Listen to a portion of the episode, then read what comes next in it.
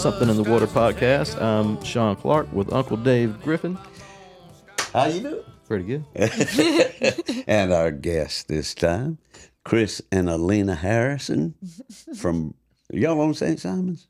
We're in Or Brunswick. Brunswick. But we used to be on St. Simons, but Okay. nowadays we've we've we've done the big exodus because it got too crazy over there. Yeah. Traffic's too crazy. I heard that it was Plus, getting just doesn't have the vibe. more and more to, crowded and everything. Yeah. Yeah. Well, y'all heard so many of our guests on here are from the Golden Isles. Y'all have heard us talk about Brunswick and St. Simons, Jekyll Island, and everything. We got some more Golden Islesers. Y'all are some Golden Golden Islesers. we feel local. We feel a little local. Yeah. Even here. and we welcome y'all. Thank you. It's good to really have you. good to be here. Thank you. And Thanks for uh, having us. as you can tell, uh, Elena is is a belly dancer. I'm a belly dancer. But beyond that, she's a, a, a linguist and an author. And you also paint, don't you? Don't you do some art? oh yes, I just started. So, Yeah. but yes, I really do like it. I do. She's a, she's a girl for all seasons. ambidextrous. No, I'm not. You watch your tongue. Amber. ambidextrous. And Chris is uh, oh, and one more fact: uh, originally from Russia, born in Russia. Chris is from England Originally. originally, and uh, he's uh, uh, I don't know what your uh, real gig is, but he's uh, like what we like to uh, showcase on here. He is a singer songwriter. Yeah. That is So- as, that's as real as it gets. He's Yeah. a singer songwriter. He's also a fortune teller, but he'll tell you about it later. that's how he makes his Or money. misfor- misfortune for some people. Misfortune teller. It's my day job. Weirdly. So that's a that's a hell of a couple right there. is what that is. Very artistic oriented, and mm. I'm sure I'm sure you have a hard time putting up with. Yeah, it's tough. what can you do? You know, You I know, yeah. you've got a rough life, yeah. buddy. you push through. That's what I say. You just keep on.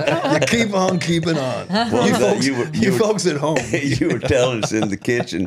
Yeah, sometimes I pull my laptop laptop out to do a little uh, business work at home, and she starts dancing. And it's like, really? yeah, I try. I try to keep everybody entertained. I'm constantly shocked and constantly just kind of wondering what's going on in Well, this what life. a pleasant distraction. yeah, that's it. it's not bad. Well, let's start off with a little uh, history. Mm-hmm. So, what place in Russia were you from? I'm from Voronezh, Russia, which is about 350 miles south of Moscow and about 350 miles north of the border with Ukraine. Cool. And um, it's about a big city, one million population. What? Wow. And uh, when It's a I very cool city. Too. when I married Chris and it's a bit here, like Prague, I think. my personally, dad yeah. my dad said told everybody that Elena married an English American and moved to a village. That's what he said. she moved to an American village. But I came here in an exchange program in 2004. Uh, like work and travel USA when students come to work. Right. Uh, and it's usually Six Flags parks or McDonald's and Ocean City, Maryland, places like that. um, and I somehow um, ended up at Sea Island waiting tables. and uh, I and Chris was my trainer. So he said that I was the worst waitress he ever Dirty trained. dog. so he decided to marry me instead. I was, always have a, I always feel a touch of guilt, Just, not too much guilt. yes, I, I Girl, was you never make engaged. I was engaged when I came here in Russia. So yes. Oh, oh, okay. Yeah. and uh, that that's that's why that that's why the books so the books that i wrote they're about our story because it's probably too much to tell you know but so i had to write the books about it. But i didn't want to talk about something because i find it funny and cool and mm-hmm. weird that my most favorite book when i was growing up in russia was gone with the wind. I read it three times by the time i was 12 and then a few more after that. Wow. and so when I ended up, when I was telling people I was going to Georgia to work in America, they said, Did you do it on purpose because you you know, I was obsessed. I, I mm-hmm. staged a play in high school. It was a Gone with the Wind play. Wow. I the play. So I was obsessed. And they were like, Did you do it on purpose? And I said, No, this is a complete coincidence. Mm. So this is about how strange reality is. I do believe we create our own reality mm-hmm. s- s- without through our dreams. So I think I was dreaming so much about Georgia that I just ended up here. So. And you found Red. I did, and he honestly sometimes doesn't give a damn. So. At Sea Island, they actually they've let me go over there like four or five times. so- But uh, I was going to say that um, they had the G8 summit that year, 2004, and what had happened was I I you know I used to play music in Athens, and I came back. I'd been gone from here, this area my family immigrated to, but I've been gone for like 15 years, and done all kind of stuff. Traveled a lot, went in the military, U.S. Marines, and then I got out of the Marines, went back to England. Then I went to Montreal, played street music for three years in Montreal, underground in tunnels. Wow. And then I went to Athens to record CDs, did two CDs there over a six year period. Got burned out 15 years, pretty much hardcore, moving around, travel the world. And then when uh, I came back to the cloister, and they hired me right away because I'd already kind of come and gone on different little gaps between bands breaking up. As you guys know, mm-hmm, you know, mm-hmm. the band falls apart. You got to regroup, get your mm-hmm. money back together, new equipment, try to get back out there. But anyway, so in between, I was always coming and going to the cloister. They'd always have me back. And then when the G8 summit came, they wanted me to be one of the lead waiters waiting on the world leaders. And back then, they were all fine with Russia and Putin. So I was, you know, like uh, they did all the security check and everything. They had tight security over there on St. Simons and Sea Island for all that. Mm-hmm. But anyways, they had they wanted to make the resort seem more international, so they brought in a lot of uh, people from other countries. Mm. So because Putin was friends with Bush, mm. they wanted some Russians too. So the mm. Russians showed up, and there was four Russian girls. Well, Lena was the last to show up, and as soon as I mm-hmm. saw her, obviously it was a no-brainer. but anyway, I will no. train you. yeah, I was like, okay, but I'm not kidding. She could not wait tables to save her life. First people she ever waited on spilled a whole pitcher of water. Nice little family, all dressed up for the evening. Complete pitcher of ice water down the center of the table. I had to go rescue it all. And then afterwards, though, but what it, what it, I probably should let you tell the rest of this really, but it basically was three months of nonstop me trying to court her because I'd been doing all this. I'd been doing. I'd been on the road and burned out a bit, and you know, love affairs come and gone. So I was just ready to kind of like finally have a cool girl Yeah. that I could hang out with and hmm. just have a nice life with. And when she showed up, it was obvious to me. So I put my energy there, Yeah. and then you know, mm-hmm. let her go and tell the rest. And look what look what turned out. yes. Yeah, And three kids after, so it's yeah. nine, almost 19 years. Yes, so 19 great. years. That's a hell of a story. yeah. But we travel. She she that's she wrote the books about that. Yeah. She's got a book. The first one's called My Journey to the Ocean because our first son is called Liam Ocean, and to That's arrive his at name, Liam, Liam Ocean. Yeah, but she came to the ocean here at the Atlantic at St. Simons and So it's uh, like uh, I've always, you know, that was my fascination with the ocean. It's you know when you grow up in landlocked Russia, as you imagine, you know, going to anywhere near ocean. You know, I never thought my that that yes. So I we called Liam Liam Ocean, and the the you know, and the second book is called um, A Year in the Sky, and our second boy's name is Maximilian Sky. but we first called the children, then we called the books. It wasn't the other way around. You know, named the Right, children, named the book. Right. But that Yes. the second book is about the. This is gets weird, like other otherworldly weird.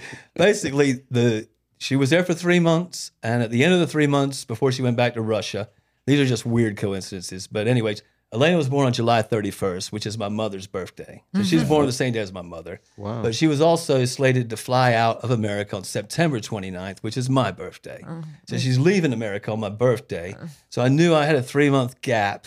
And I had some, you know, girls I was dating on the side, and I had to basically tell break it off because I knew I, all energy had to go into this woman right here. And if I didn't do it all the way, she's probably going to go back to Russia and never see her again. So I put all my energy there, broke it off with the other girls. And then for the next three months, every time they had a free break, I took them on a trip down to Florida and even over here to the Okefenokee. Uh-huh. We that was the first trip. That was actually a first trip. It was to Okefenokee. We went uh, on a boat. You had that motor boat, and I mm-hmm. was terrified. I was there, and there was all those alligators, and mm-hmm. and I was like, "Oh my God, what what, did- what what are you doing? Why did you bring me here?" You know, that was. I mean, I liked it, but I was really terrified. Mosquitoes, and alligators. She's, she's I not a big fan of going remember in those were the canoes first- or boats with me now. those were the first pictures that we shared mm-hmm. in Okefenokee on the boat. And back then, you know, it was 2004. So I emailed the pictures, I think, to my parents, and they were like, oh, this is just so beautiful, so amazing. This And my mom was like, oh my God, gators, what are you doing there? so that's, The spiders, I think, were even worse. Some of those spiders, we like, you know, took the boat way out there in the middle of nowhere. yeah. And uh, some of those spider webs just You have a boat guide? No, we did it. I, I did it. You know, we went Oh, out the really? Folkston Okay. exit. Yeah, uh, we We went in the. Folkston, yeah. And uh, I'd done it a few times before. Was it like, canoes?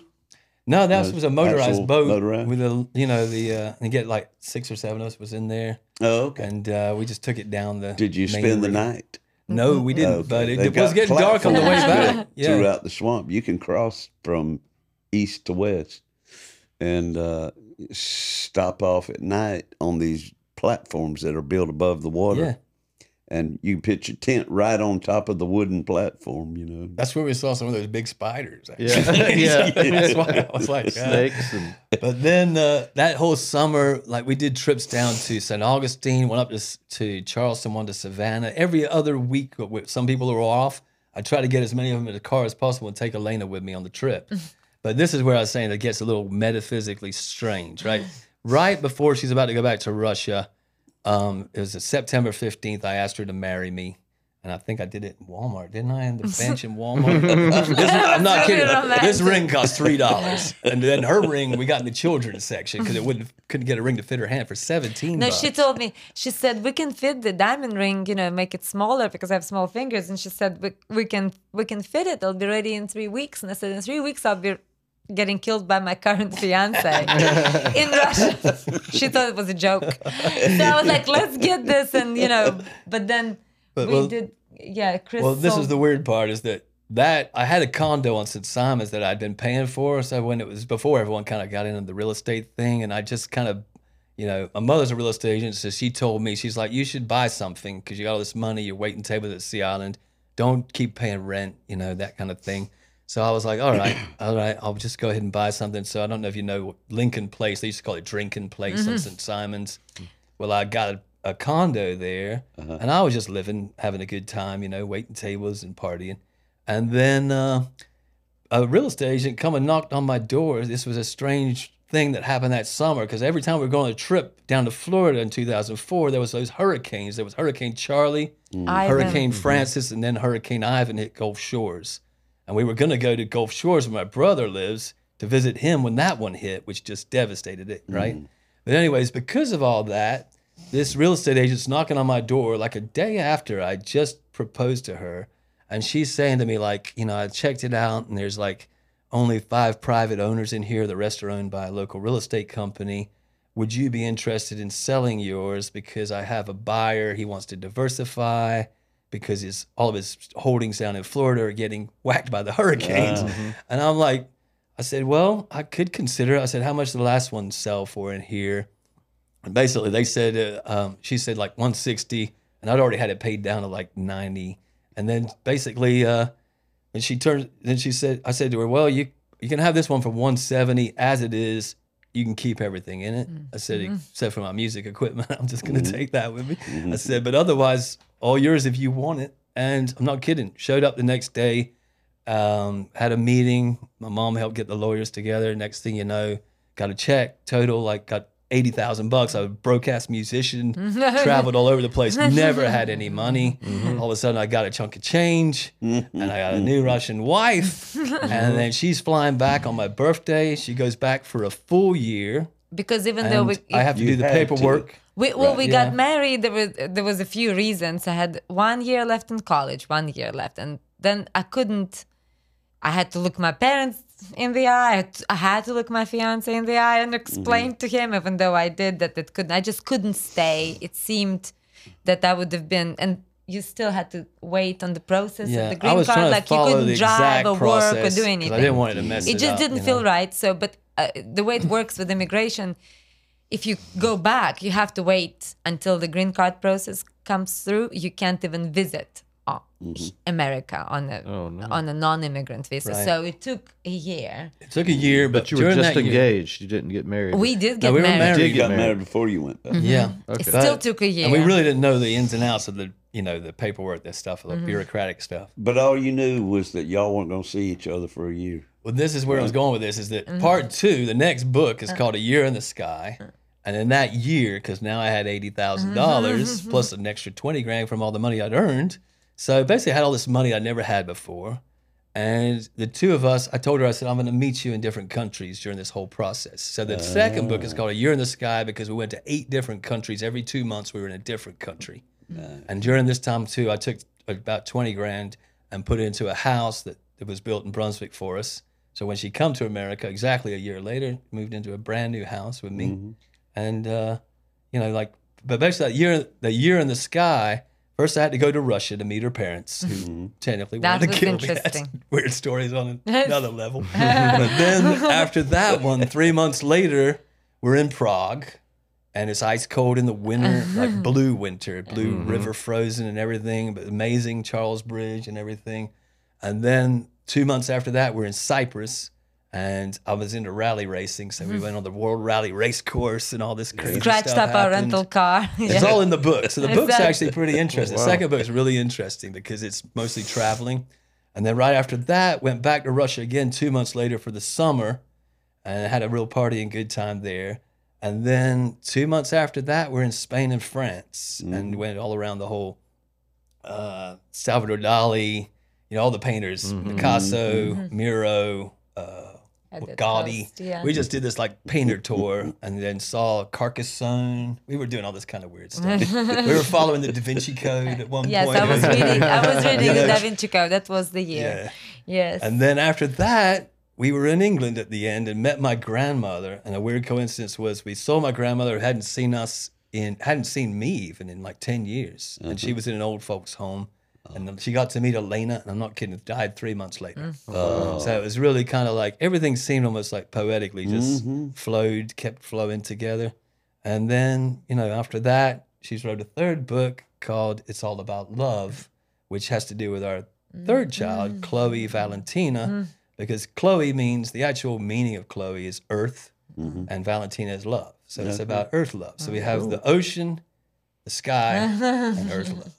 Earth, wind, and Total fire. hippies. yes, Earth, Wind, and Fire. Yeah, I Total know. hippie mindset. Yes. You know, so- yes. It so, is like River Phoenix. And, Yes, Yeah. exactly. Uh, Chris did want to call name? Liam River. I yes. actually thought about River at one point. Yes, you know. yes, Yeah. you did. Yes, I remember that. So, yeah, but it's a kind of Man, weird story. y'all just kind of. That's You- yeah, we That's can. fantastic. We're throwing at you Wow. fast. Yeah. Because one thing That's that's kind of gone on with us is like we always have these weird coincidences happen, right? And this goes into the, and you guys were talking about you do the deep dives, Uh-huh. but the nature of reality stuff, when you start to really delve into it, which in my mind, and this is, I didn't tell you my band name name's called Mental Pictures. Cool. Because the idea is that reality is actually all in your mind. and this goes back to like the ancient Egyptians, Yeah.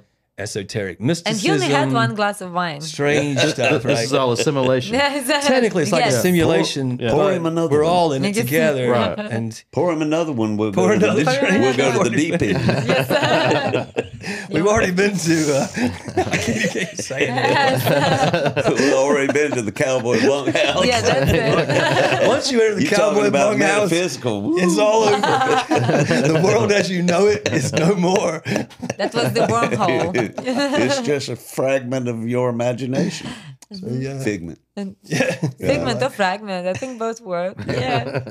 It's a fig Newton. But with a lot of that, I was going to say too, like coincidence wise, like we just had so much weirdness happening on the journey after we met each other that for me, like I was like, okay, this is how it's supposed to go. You know what I mean? And you probably know this, you know, as a songwriter, as a musician, both you guys, is that, you know, when you're pursuing that musical path and you're on the journey and mm-hmm. you're, you feel like you know it or you can, you're the only one that really can feel it at that time or you sense it. You just know there's mm-hmm. something there but you can't really, you know, even now, you can't really explain it, but you can feel it. Mm-hmm. And sometimes, like I used to have a Dalmatian, Texas Elvis was his name. Texas Elvis. he, he kind of proved it to me because like I've you know how it goes you're like making a song you're in the moment you're vibing yeah. and you feel like oh you can feel it you get that shot down your spine and it's like you feel like you're all opening up Mm-hmm. and the dog would text with people like right up me and he's like going "Mm." he was getting it when I was getting it and I started to notice the pattern and I'm like man it's like everything feels vibrational right now like he mm. really feels the vibe So now we have the dog that comes Yeah. and pees on your guitar. yeah. So what's the deal My with brother's dog we adopted just pissed on that brand new Martin. like just to show you, it was done on purpose. I'm just This gonna is the say. universe kicking your ass. so yeah. I like the fact that y'all name your children and dogs two names, not just one. It's like Oh, yeah. Texas Elvis. Yeah, well, uh, Trouble is so uh, Trouble is our dog now. So he's we adopted him from Mm-hmm. We should have Chris's brought a picture of trouble. Chris's brother, but his second name is Bowie because like David Bowie, he has two colored eyes. Yeah. Oh, cool. Yes, so um, And we looked up how rare it is, like a million to one. yeah, it's more than that. Yeah. And it's strange because he's, I mean, they're definitely two seriously different Mm-hmm. What part of England? Well, I'm originally from London, Mhm. but my family moved to America when I was just seven years old. And so I've been in America most of my life, and I kind of consider myself like a Southern guy. Where'd y'all move? Oh, St. Two- Simons. to St. Simons. Yeah. But the story there is that, and this is why it's kind of cool to be doing this interview with you guys, is that um, my one American uncle is the reason I'm in America, and all these English. There's over a hundred of us here now that were brought here indirectly because of him, directly or indirectly. But he was in the U.S. Air Force. He was a master sergeant. He was in charge of a mess hall in London in the 1950s. Wow. He was from Thomasville, Georgia. Mm-hmm. Okay. He died of throat cancer in the mm. 1980s from chewing Red Man tobacco. Yeah. He spent most of his life here in Waycross. Mm. But anyways, in the 19 uh, wh- when I was growing up in the 1970s and 80s, he would take us fishing down the north end of Sea Island a lot. Back then, it was a wide open where you could get the gate key and go down the north end. now it's Ocean Forest. He took me, think. Yeah. yeah, he took me seining and things like this. But he um, was the reason we all come to America. So there's all these English, and we all moved into King's Terrace in on the on St Simons. And then in the 1980s, my parents built an English pub called the Horse's Head Pub, and it was a popular. It was actually a very big live band venue. I think I've heard that. It was the Horse's Head. They had a lot of bands that were coming through. Circuit wise, um, I think the main promoter was operating out of Orlando, but they were on the circuit. And the bands that would come through would be medium to high level bands, like bands like Missing Persons, Cool. Huey Lewis and the News. Uh, there was a band from Atlanta called the Idols, used to play there all the time. And then my older brother Steven, he became he was a bartender at the pub, but he ended up becoming the lead singer for a band called Caruso that played on St. Simons. And from what I understand, they were the only band to ever sell out the Aquarama at Jekyll yeah. Island back in the 1980s. This is back in the days of the end of new, middle of new wave, before the heavy metal big hair phase. But anyways, they played all these kind of like they played Lover Loverboy songs and uh, Bon Jovi, um, well, Aldo Nova, that kind of stuff. You know, they'd even go into stuff like Adam and the Ants and weirdness like this, flock of seagulls. So it was that kind of thing. And all the English were in the in the Horse's Head pub, and having like uh, basically like just a big English party on St. Simons Island. But then the scene shifted down to the pier, and you had uh, bars like Brogan's and Murphy's and Coconut Willie's, and then Coconut. Island Rock eventually. Or before that was like Dancing Danny's and a few other ones. Rafters. But all these, yeah, Rafters. Um, Rafters came a little later, I think, because the pub had already South closed. Georgia Land and Lumber Company. Georgia Land of Georgia Lumber Land. was actually still going when the pub was going. Yeah. But like, uh, so the scene shifted on my parents, and the pub went under.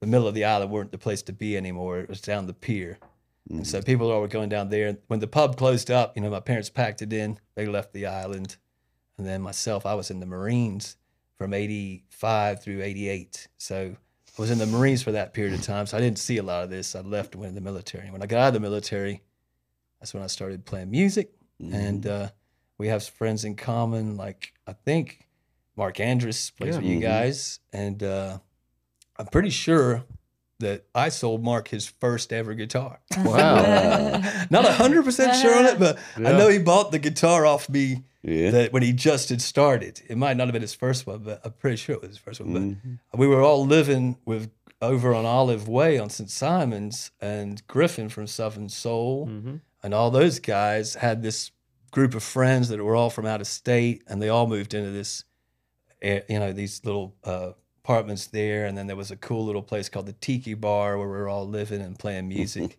so I used to play music with Griffin back in like '89 Oh, after I got the Marines. And I lived with Griffin's brother, Robbie. Uh-huh. And so I was doing that. Then I worked at Sea Island, but then I left, went to England. Then I, you know, after England fell apart, played street music there. Come back, worked for another six months at the Cloister. Went to crazy story. Montreal three I think you years. started street talking about music. Uncle Millard, though. I know. I guess so. You, Miller. you start telling this what stuff. was his last name?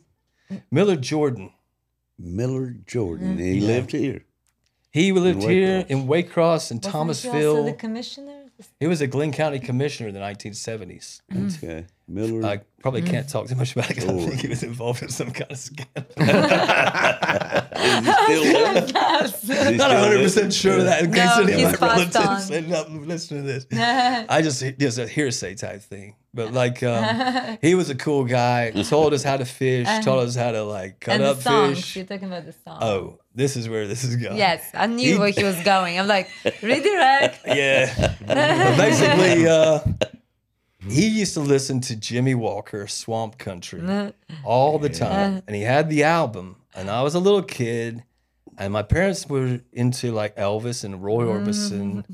and the Beatles, you know, and Engelbert Humperdinck, stuff like this. Oh, yeah. And the, back then it was the eight track tapes, you know, and I was a kid and I'm just listening to these eight tracks. And, you know, I was just, that was where I was getting my music growing up. But Jimmy Walker, we also had the, the, the albums, but Jimmy Walker was constantly played by my parents. So I thought he was as big as Elvis. you know, and for people that don't know, he was a uh, Okefenokee Swamp Park Ranger who made an amazing album. That Well, he was really he was very close friends with Chet Atkins, and Chet wrote the liner notes for that Swamp Country album. And uh, I I had the same Okay. vibe, you know, when I was growing up right here. You know, I was about eight nine years old when his forty five came out. Was played on all the radio stations called Obadiah. King of the Swamp. Was a hell of a man. King of the swamp. Killed a bear with his hands. and uh, we we thought the same thing. We said, "Wow, Jimmy Walker's big time," Well, and he was. I was mean, talking to Josh about this earlier. There's a certain sound that I call it the Sun Records sound. Yeah. It's like Yeah. this is this golden silkiness. It's an analog, just beautiful reverb vibe. Mhm. And it was on that record. And when you listen to it, it's like it's a classic. You know, is. there's no doubt about it. You're like, wow. And all the songs were so pretty. And Miller was uh, friends with Jimmy.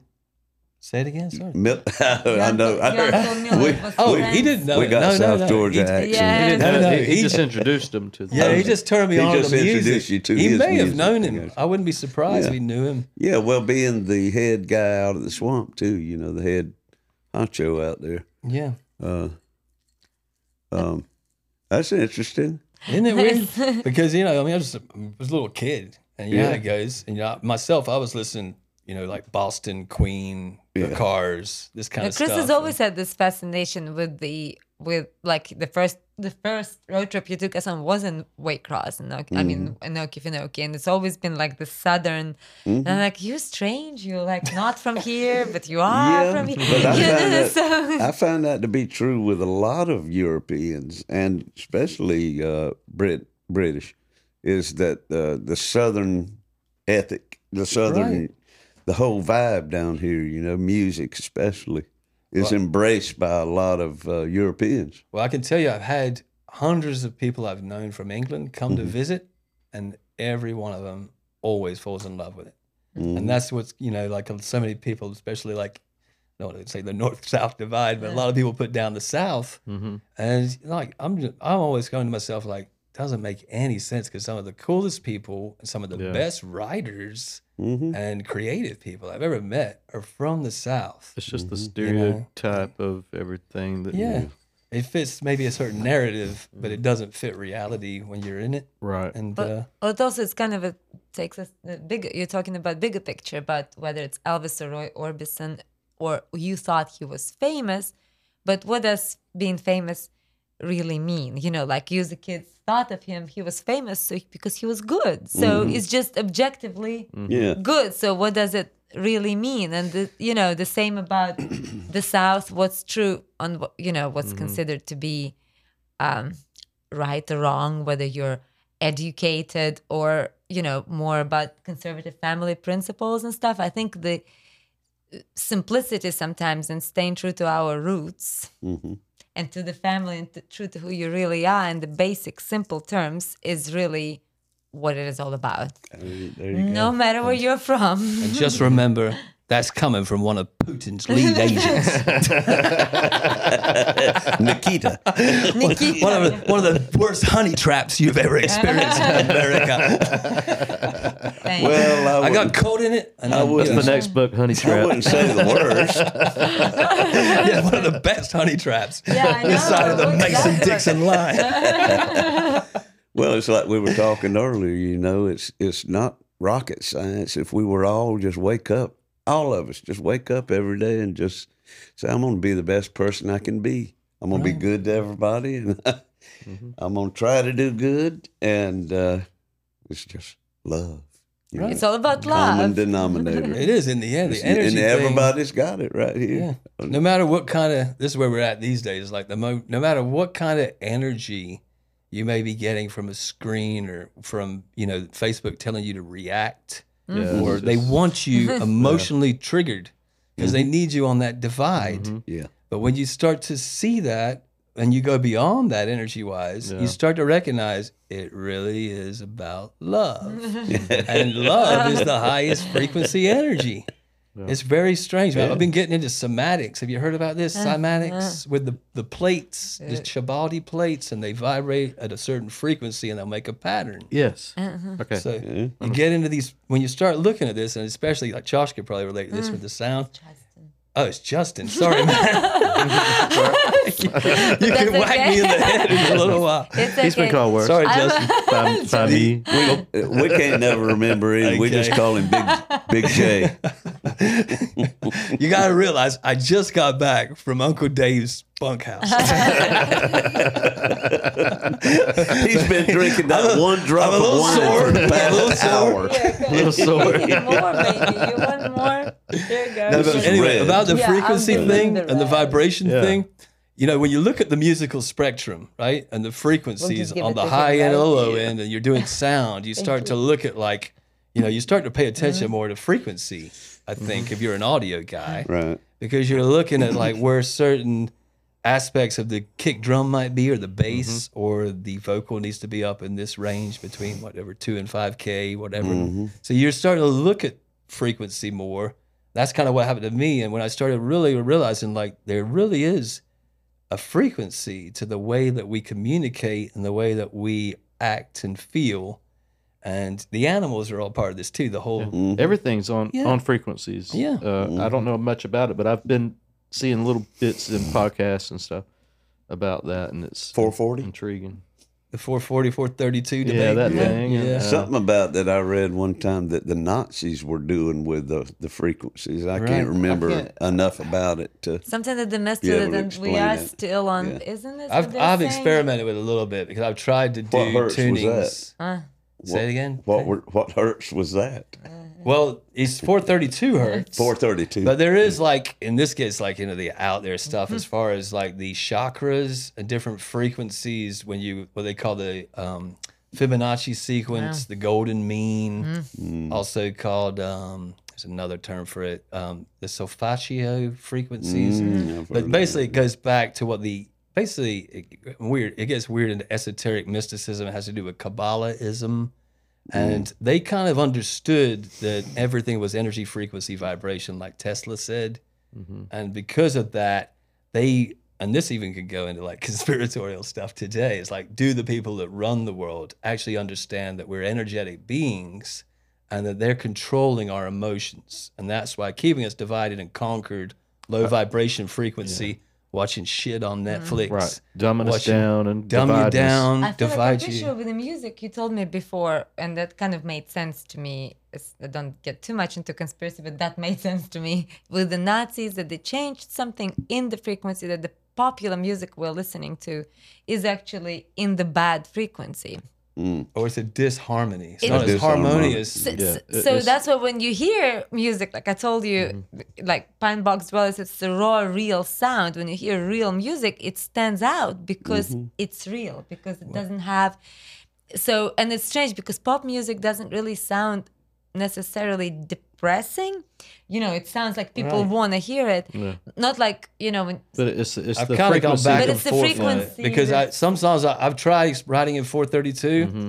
I just lower it down a little bit, and it, you know, but I feel like when I do it that it doesn't have the same vibe actually the other way. Whereas uh, maybe that's because I'm too comfortable. I'm not sure. You know, 'cause you get used to how you write and stuff. Mm-hmm. Like I heard, Imagine was written Oh yeah, yeah. like in that. 432. Hmm. But everything before 1930 or so, you know, and this actually goes like conspiratorially goes into the Rockefellers too, because they're the ones that were pushing it after the Nazis pushed it first, and so it was actually with it was the Germans pushing it first, and then it got changed by like the Recording Industry Association in mm-hmm. the 1940s, right hmm. around the end of World War II. Yeah. That's when 440 came about. That's when they went the full 440 across the I didn't scale. realize it was that recent. in in reading some of that stuff, I couldn't decide whether if if what they were saying it because what I the particular one I was reading it seemed a little pushed right. to believe it, and I was like, is it?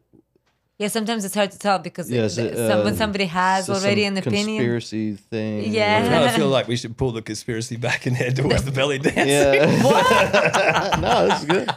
'Cause, uh, We'll save conspiracy for your you deep si- end. That's another thing. Vibrationally, even if you talk about it, you kind of sink into Yeah, we a have lower vibration this, frequency. yeah. So you're in a catch twenty two because when you discuss All I it, know you is belly dancing makes me feel good. No, yeah, there- That's belly all it is. dancing makes everybody feel good. Well, matter is all molecules and atoms mm-hmm. vibrating at different. Uh, Yeah. Well, it is actually interesting. But speaking Everything's of alive. belly mm-hmm. dancing, Even you. everything's Even- alive. Well, this there was a woman. We were at an oyster roast like a week ago, and this old old lady. She Huh? must be like about eighty mm-hmm. and we started having this conversation. And she actually says to me, she goes, "So is the consciousness in the matter, or is the matter in the consciousness?" you're like, I'm what like, oyster wow, roast Let do me have another to? oyster. I'll get back with you. so, in other words, this is what I do with my band because I call it mental pictures. But the idea is, You got a band right now? Well, it's just me in the garage at the moment. All right. And like most people, COVID destroyed everything. Made me rich. but this will, but basically, if the five senses or your, our senses are a human body is mm-hmm. basically just basically like a high tech computer, or we are in a simulation, so mm-hmm. to speak, then in a sense, the consciousness came first, and then the matter or the weight of your thoughts is the provides the density. Mm-hmm. In other words, so in other words, it gets pretty complex. No, we'll just course. get to this, that we're all one and everything is a simulation. Right. We're all one. That's right. so, But the problem is we're busy beating the shit out of each other. Yeah. This is great. This is great. We've never we've never wound down this road at, at, at a I'm sure something in the water podcast, but there's I like it. something in the matter too. Well, you should see our like you know how people have their little YouTube channels at home and you can tell kind of like what someone's watched, you know. Mm-hmm. So well, you look at ours and it's like, okay, they're fucking nuts. YouTube history. we have like, you know, nature of reality stuff, transcendental meditation. we sleep to the frequencies, so like it could. By not, the way, you know, yesterday I came out. He fell asleep on the couch, and he had like it looked like the mothership was gonna come and take you. Not in a good way. it felt like, mom. I had to turn that one off. well, yeah, sometimes I do that. Well, let's get back to Russia for a minute. Okay. You know, we do have a lot in common with Russia. We- Uh, you've got a Georgia over there. We do have Georgia, Yeah. yes. Well, and we had talked a little bit about this that it that um especially where I'm from, Russia does have a lot of more, I guess, conservative, family-oriented views on things in general. Right. I would say. And uh, once again, if you're putting, it's not as really stereotype. It's just I'm talking about most people in general, and uh, that family-oriented stuff. Like I'll talk to somebody from the south, and they'll be like, "Oh yes, we're also making pies and canning everything." I'm like, mm-hmm. "Yes, my, and you know, we have to can. Mm-hmm. This is like the thing that you do." It's not necessarily something you can relate to people from different parts in the United States. I think it's very family oriented, mm-hmm. and I think that's why I feel So at home I feel so at home. Like I don't. A lot that, of the women in the belly dance, you know, they, they What is share your stuff la- with you uh, just like the that. the place that you're from? What is Ver, Ver, Veronish. Veronish? What is it like? Uh, um, uh, It's a. It's a. So it's um. mountains. Tell them the story of Peter the Great. Yes. It's so interesting. it's it's very flat. It's very famous. It's called. It's the capital of the black soil region. First of all, it's the most fertile land. One of the most fertile lands in the world. Everything grows in it. You just throw the seed and it grows. And uh, the uh, it's famous for so Peter the Great, who you know Leningrad, Saint Petersburg. is a was really famous Russian emperor and czar, very crazy too. So he decided he was really into Holland. He really loved Holland. He loved sheep, uh, loved ships, Sheep. not sheep, ships. This is He'd do well in old So fleet. Russia was landlocked He before fit that. in right up. Did you have, did you have any water like He- lakes and all? he in wanted. area? We had They lakes called and him Peter stuff. the Great. So he he wanted the fleet. He was like, Russia's gonna have the fleet. So he went to two wars. You know, he went to the war up north and he went to the war down south and got the Black Sea and the Baltic Sea as a result- the result of the wars. Then he said, let's build the fleet. Navy. And so for the fleet, um, he so this is when my city becomes, I guess, come this is what they call it the, the the city of the bride, so the city of the most beautiful women in Russia, because Peter the Great, in order to attract men to build ships, because we have pine trees. That's another thing that's a lot like here. Right. We have pine trees and Birch the trees. Don River that flows into the Black Sea, which you, they could build ships and put them right straight into the mm-hmm. sea. So, but he needed to attract men to come to want to build the ships. So they kidnapped all the most beautiful women from across the Russia and brought them in the 1700s. to- this is what everybody tells you. So This the is- Russian Navy was built there. And that's the city of beautiful women. And I've been there now 10 times, Mm-hmm. right? And it's like Can you when- attest to that? I can attest to it. I can tell you what. When you you sit on the sidewalk um, at a sidewalk cafe, mm. like you would do in Paris or any other city, but it's actually quite a developed city. It's a bit like mm-hmm. Prague, I think. But when you sit on the sidewalk, it is like watching a Victoria's uh, what's it? Victoria's Victoria's Secret. Secret. Right? It's like watching all the beautiful models of that coming down this runway in their outfits. And it's just like your just mind is blown as a guy. Yeah. I'm just like unbelievable how many beautiful women are Make just you want to coming build a the ship, street. won't it? It yeah. does make you want to build a ship. Next thing you know, you had a hammer and you're,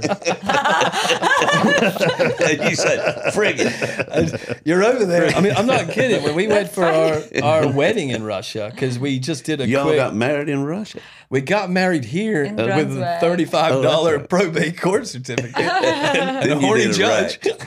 Yeah, the judge, you have another. The judge made a bad cunning linguist joke because, she- because she's a linguist. He's like, "Oh, I knew a cunning linguist." I thought like- we're waiting. You know, this is like so. But anyways, like we went to Russia, and in Russia, like when we get there, she's like, "Yeah, we'll have the like a wedding party. You have to carry me across the bridge because you have to Ah, carry the bride across is the this is a tradition. Not- Across the bridge. the, the Right. tradition is actually the groom carries the bride over seven bridges. I don't know where this came from, Yeah, but I only did one. it's the dedication. and so in Voronezh, we have this small bridge, uh, uh, and it's this little cute little old bridge. And men use this That's the bridge. yes, that's bridge. the one because they're like, oh, it's super, like it's four steps literally. like, oh, okay, here you go.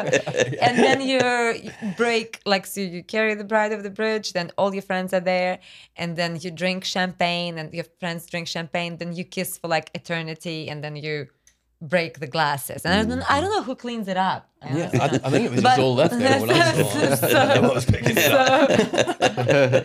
but we when this is where I'm going with this is that basically we got a nightclub And you know, once again, I had all that money, right? not not these days, but back then. But anyways, like that was a long uh, time ago. I was thinking it was going to cost a lot to have this Russian wedding, but instead it was like me, Elena, 16 of her beautiful friends, all girls, because, you know, once again, Russia, most of the guys got wiped out in World War II. Uh, so Yeah, there is a nowadays, the men, men to women Yeah. ratio is ridiculous.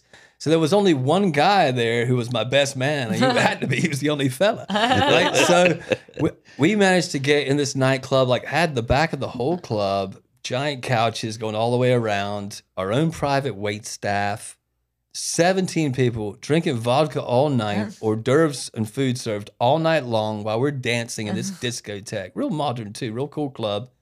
Two hundred and fifty dollars. Whoa, oh, my God. And, and even uh, when I went to go tip, Elena was like, "That might be too much because in Russia they're not used to you giving like thirty or forty bucks as a tip, mm-hmm. you know." Mm. So I was that like, was "Well, long I time don't ago. care." I'll just, well, like know, now probably it is with the, with the exchange rate. yeah, now. it was two thousand. You remind me of another tradition, and I forgot, but maybe will people will find it interesting. All these wedding traditions that uh, when you're celebrating, the bride is supposed to be kidnapped during the the celebration, and the groom is supposed to do something to kind of like, like in the party get her afterwards, back. not during the actual. You know, but but like I think that one comes from because Russia has a lot of traditions from like um Rasputin getting in there. no, it's the ripping it off. Mongolian. it's more like Caucasus Mountains. It's more like a more the, or the Muslim tradition, maybe that the bride gets kidnapped and the groom is supposed to do something. It's like as a joke to Heroic. get her back. Okay. So Chris was stripping in front of those sixteen women.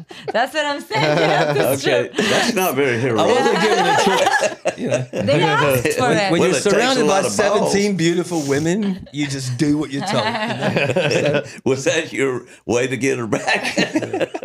yeah, I guess so. I didn't think about it. Anyway, it's kind of I'm gonna take my clothes off. Another, this is a funny story, is like, because I'd never been to Russia. And, you know, like most of us, you just watch the James Bond movies and assume that's what it's like. Doctor No. But we get, when I get there, you know, like, it's kind of intense to see is like the size and the magnitude of the buildings and the Right. giant wrought iron fences, you know, in, mm. in, in Moscow particularly. But when I got to Voronezh, everyone's real happy to see us at first. We come in the door. It's one of those buildings that Stalin built. You know, there's 10,000 people living in it. And, um, but anyways, like we're up on the eighth floor. It's the middle of winter. It's minus, I don't know, 20 or so, right? Yeah. And um, her dad's there with all of his friends. They're all computer engineers. Oh yeah. By the way, I gotta tell you. So Chris is 17 years older than me, and he's my dad is only five years older than Chris. Oh, so okay. Hmm, that he was, a in the big- Russian army in the 80s. Yeah. Training to kill me when I was in the U.S. Marines in the mm-hmm. 80s, training to kill there's him. some more of that metaphysical stuff. Yeah. Yeah. but when we get there, when I meet him, he's real cool at first, and everyone's real happy. But then it's weird in Russia. All the women seem to migrate to the kitchen, and all the uh-huh. men go to the other room. Uh-huh. So I'm left with the men, and everyone's doing the vodka shots, and I'm, you know, I'm not, no, I, I'm not a real serious You're the drinker. enemy. You know, my drinking days were already over at that point. Serious drinking days. But anyways, they're doing vodka shots, and I'm trying to eat these potatoes to try to like alleviate the, the alcohol Alcohol. consumption. And so I'm eating potatoes as fast as I can to absorb it all so I can manage to get through this.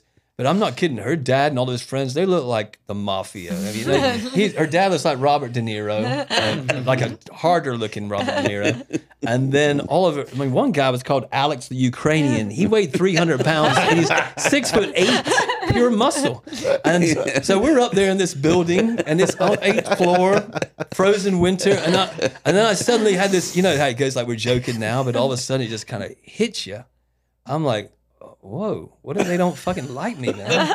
I'm in trouble if they don't like me here because there's my only. dad call you on the balcony? Well, this is this is what I'm going Yeah. Is her dad then says to me, like all the guys kind of calm down. I could tell like half the guys are migrating that side of the room, and her dad's over on this side with a couple of friends, and they're kind of chatting. I'm sitting there going like, "Am I going to throw up? You know, we're going to make it through this." And then her dad just kind of goes, "Hey, let's talk." And it was like one of those things. And I'm like, and he steps out on the balcony. Uh-huh. Oh, And there's just a stone balcony uh-huh. and a hundred foot drop and the frozen snow down there.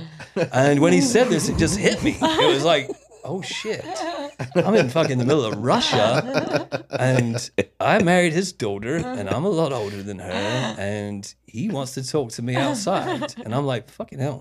And I actually thought, I was like, Chris, man, you you played a lot of games, but you might have stepped in some shit here. This is this is worse than Uncle Dave's bunkhouse.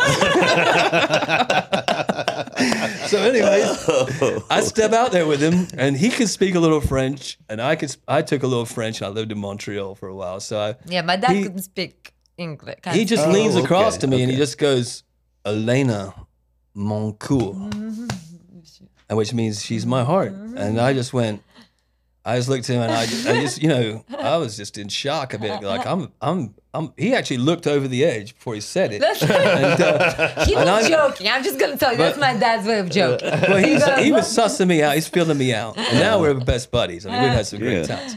But anyways, like, What was uh, your response? Well, to my that? response, I just, I just was like, Elena Moncorsi. Elena, look, I said, Alexander. I said, I love your daughter. I love your daughter. And then he was like, let's drink. You know, just like you would see in the movies or something. But I came inside and he was telling everyone, he's like, he's okay. He's okay. You know. And so No, then they there's were one. all. There's one of my dad's friends that he Oh came yeah, up one to of them did come up to me afterwards, and he leaned in real close, and he says, "If you ever do anything wrong with Elena, I will come to America, and I will find you, and I will kill you." And I went. I said, "Don't worry about it, man." I said, "You're good to go." I said, "Message understood." And she heard him leaning into me, and then she's like, "What do you say to you?" And I was like, and I told her, and then she goes, "You don't tell my husband this." No, this." I was just like that was all like done without my permission. We can tell you like stories, but his Banya stories. Oh yeah, whole, it took me to the frozen river. and, Banya uh, is like story this- like I don't know if you know what Banya is. Is a, it's like a sauna, but i- it's a it's a more of a humid version of the sauna, and it's hard to like. I'll, I'll explain it to you because otherwise it won't make sense to you. So if people mm-hmm. go to like it's like a wooden You like a deep in the cabin in the woods, woods, right. Okay.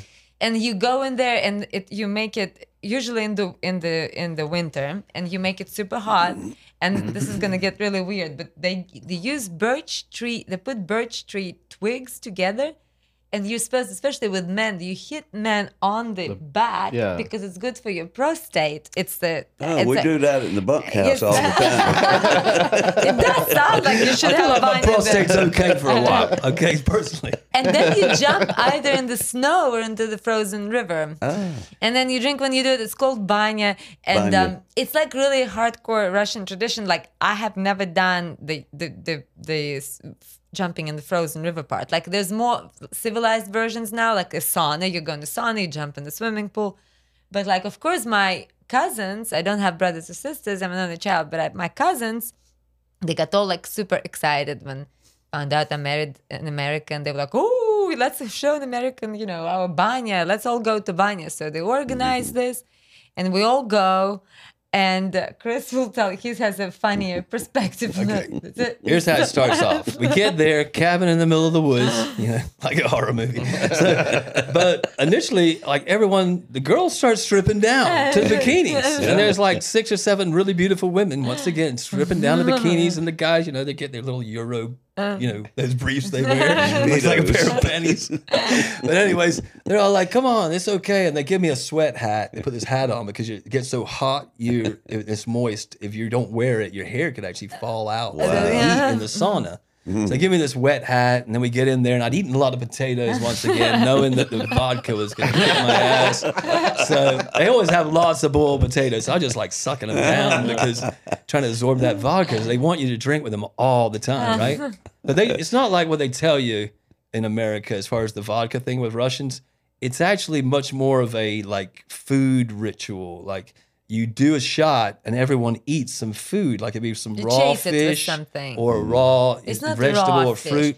It's it's it's uh it's pickled fish. Pickled, yeah, pickled herring. Everything is pickled. or some caviar or something like this, but with pickle. You'll you'll eat it after a shot. You never do a shot on its own. You always do it with food, and usually around the table, and everyone drinks together, and you make a toast, and it's usually to someone who's passed on already, right? So it's kind of cool to me. I liked it. But anyways, um, I sucked all these bloody potatoes, went in there, and all the girls are all in there in the bikinis, and there's the guys over there. And they're like, "Come on, American, lay down here." So they lay me down. They start whack, whacking me with the birch And birch Chris tree. is like, what's happening?" and it's not it's not like a regular it's not like a light little tree thing. It's like it's got barbs in it, you know. And I'm getting whacked on the back. I'm like, fucking hell, man, that's painful shit. And, uh, so that's that's happening, but I was willing to put up with it because the girls are so hot.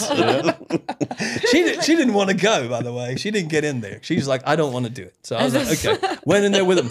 That was the first time I went in. And when I come out the door, and it's hot in there, you know, like 120 some odd, 30 degrees, whatever. I come out, they hit me with a full, uh, from behind without me realizing, full um, cooler bucket. ice water from the river. Um, And when it hits Oh. you, it's just like bam. I mean, you know, I did some crazy shit in the Marines, but it was that kind of feeling of like, whoa, like adrenaline surge beyond belief. And so they hit me with that, and I'm just like, whoa, you know, and I was drunk. So then the next thing you know, we're back in there doing more shots, and then they're like, let's go again. When I go back again, it's like only half the girls, like three of them now, and just three guys instead of six. And so I'm in there, and they're like whacking me again, and I'm like going, and I'm thinking they probably wouldn't do that again. I step outside, here comes the fucking massive ice bucket over my back. And I'm like, ah. So I'm just going with it because I was just feeling crazy. At that point, you got so drunk. But then we go in there a third time. This time, there ain't no girls. There's one guy. He's naked. He's fucking naked. Alex, And he's holding the branch. And I just looked at him. I said, no. I said, this ain't going on. I said, this ain't no Uncle Dave's bunk house. Is there any way we can get Alex Ukrainian to come over? I'm But- sure. but listen, Good. I want This to have him on here. It gets a little stranger too. I come outside, no time. They don't throw in a bucket on me this time, but they're all there screaming to the river, to the river. So they run through the woods, half of them naked. The guys are mostly naked. The girls are in their bikinis. They're running through this dark woods at night up to this river. It's the Voronezh River. It's as big as the Brunswick River. Um, it's as wide as the Brunswick River there, right? Mm. Under the big bridge. It's that mm. wide. Wow. And it's frozen. Mm. It's completely frozen, right? And they run out there, and there's a hole cut out of the side of it, about 15 feet across on both sides. They'd already had it cut. I Don't didn't even know. still it listen me, please. Uh, sorry, darling. But, the- but then uh, they start jumping in, and so I'm so wasted. I jump in like a nut job, and this is like you know they tell you like you know never dive under the ice. I was so wasted. There was a thought at that moment that I would fuck with them and hide for a second, you know, because I was going to prove that I was crazier than they were. And I'm not kidding. It was in my mind. I remember thinking it, and I thought to myself, like, this is crazy. We're in this fucking frozen river, and I've just got my ass kicked, but I feel amazing. you know, it was really weird. But anyways, the next day, woke up the next day, and the only thing I could compare it to is like when I was in the Marines, and we would do like what they call fast roping out of mm. helicopters and stuff. Mm. And you you get that adrenaline surge because you're doing something that you really are terri- Fast terrified or fast feel roping. yeah, you mm-hmm. come out through the, what they call the hell hole in the bottom of the uh-huh. helicopter and come down a rope. Repel. It's not repelling. It's, not actually repelling. you're hanging on a rope at 200 Oh, feet, oh, oh, and you're oh, okay, got an 80 pound pack on your I back. thought you was you're- lassoing something. no, you come down through what they call the hell hole in the mm-hmm. helicopter, and you Mm-hmm. slide down the rope just using your feet and your hands. If you let uh-huh. go, you're done. for, you know what I mean? And then when I did that in the Marines, it scared the shit out of me. I realized, man, I got a serious fear of heights. Like, why am I doing this? but I do remember too when you do this type of stuff, it's a bit like getting a tattoo or something. Like mm-hmm. the levels of pain, Yeah, just the adrenaline, it really does like transform you. So, anyways, I woke up that next day in Russia. And I looked at Elena. I was like, man, you know, I've never. Uh, that was something else. It was really a life altering type experience. I didn't expect it. And But I gotta say, this, that's why I didn't want to do it. Not like every Russian is doing this. This is like an extreme version of something crazy, you know. So he's done it, and uh, I guess he's proven my cousins that like I can do this. And when my dad asked him next time, so how? So how did you like it, my son-in-law? And Chris said, after last night, I'm not sure if I'm a son-in-law or daughter-in-law. After that guy was standing with the branch next to me. Because it was weird. But the things you do for love. oh yeah. Now, does the, do, do the women get beat too, or are Oh, the yeah. women doing yeah, the beating? yes, they d- would do, but yes, They yes. do it with lighter, because they call it a broom, but it's like it's actually just twigs put together. Mm-hmm. you I think it's like a lighter version. My mom actually goes, it's like her thing she does with the girls, but they go to like a complex with a pool where Mm-hmm. it's a sauna. Sauna pretty much just has a dry heat, and that Mm-hmm. one has a more humid heat. But it is good for your skin, and Mm-hmm. you know they they do it more like with essential oils and massage oils, more, you know, more like a civilized I got version. you. This if is you more like, like, a I'm wild not kidding. If you're like someone in the world who's just got yourself so wound up, so tight, or you're so stuck in some kind of mindset that you feel like, you know, you go do a fucking banyan, and you will be a transformed person on the other side. If you got it done the right way. Yeah. And for me, it felt like almost like, I mean, I felt like I just had the shit beat out of me or mm-hmm. something by by nature almost like it's they're beating you with the sticks and the ice cold and the river and the temperature you know it's like mm-hmm. it was pretty like wild. It sounded like a shock to the system. it was that's what it is Totally. a shock over here, I guess in America, I wonder if they do it over here somewhere. i know in canada they Probably. do it up in like Yeah. northern quebec Down here, we friends just up there we just have done colonoscopies down here. That's it. yeah, Cowboy bunk all kind of free things happening out there. colonoscopies. well, well, a lot of people are doing the sauna, and then they'll get out and they'll get into the ice bath, right. yeah and So- then they'll get back and forth, and it's some kind of shock to your. Yeah, it's, it's a System. stimulus. yeah Yeah, It's it like kind a of contrast shakes your body shower. up. Uh, when you're in the ice, the blood all goes to the center of your body, and then when you get out, you feel great because it all pushes back. Yeah. But even if you go, like we have a little pool at our house, is an above ground pool, you know, one of those you get at Walmart. Uh-huh. Well, the we go jump in there in the morning, and mm-hmm. like it's nice. Like you, you if you're waking up, it mm-hmm. shocks you out of that. You know, you're suddenly like, yeah, I'm ready for the day. Yeah, Mm-hmm. for sure. So we go jump in there all summer long. In the winter, we don't do it too much, but she actually holds like parties, uh, New Year's parties. yeah, she you does should the come to a New Year's party. We Yeah. drink vodka and jump in the pool. and we fire fireworks directly into our own house. No, yes, that's, that's what we did last time. On purpose. If Matt Williams and his family is watching, I apologize for nearly killing you. Is that Matt Williams uh, from '80s Ladies? Matt, it- Matt Williams. he's uh, Who's he just Matt got the award on that music thing for his album choices. That's Matt. Guitar playing, Yeah, man. Yeah. yeah. Oh yeah, yeah. He used to. Uh, Matt was more of a uh, what do you call it? A looper. He kind of Yeah. like did a lot of looping and Mm-hmm. live shows here, and then he moved up to Iowa, and then he went out to California, uh, Denver first. I that think. other guy's Matt Williams too, right? Yeah, that's a different Matt Williams. Okay. But Yeah. uh, that Matt, he he was in, in Ambrosius was the band I think Matt sits in with a lot of people. with Michelle No, I don't Anime. think he. and I don't think he uh, was playing with those Michelangelo. guys seriously, but he might have sat in with them a bit, maybe. Not there's sure. a lot of Matt Williams. Yeah. For the- Maybe, yeah. Tell Matt he needs to have a stage name. but I think we're talking about the same one. He tell did. us uh, about tell us about the goddess retreat. Oh, the goddess retreat. Is that something that you started? Yes. Okay, cool. So this is uh, the third year we're doing this, and it's on Jekyll Island. Um, Picture.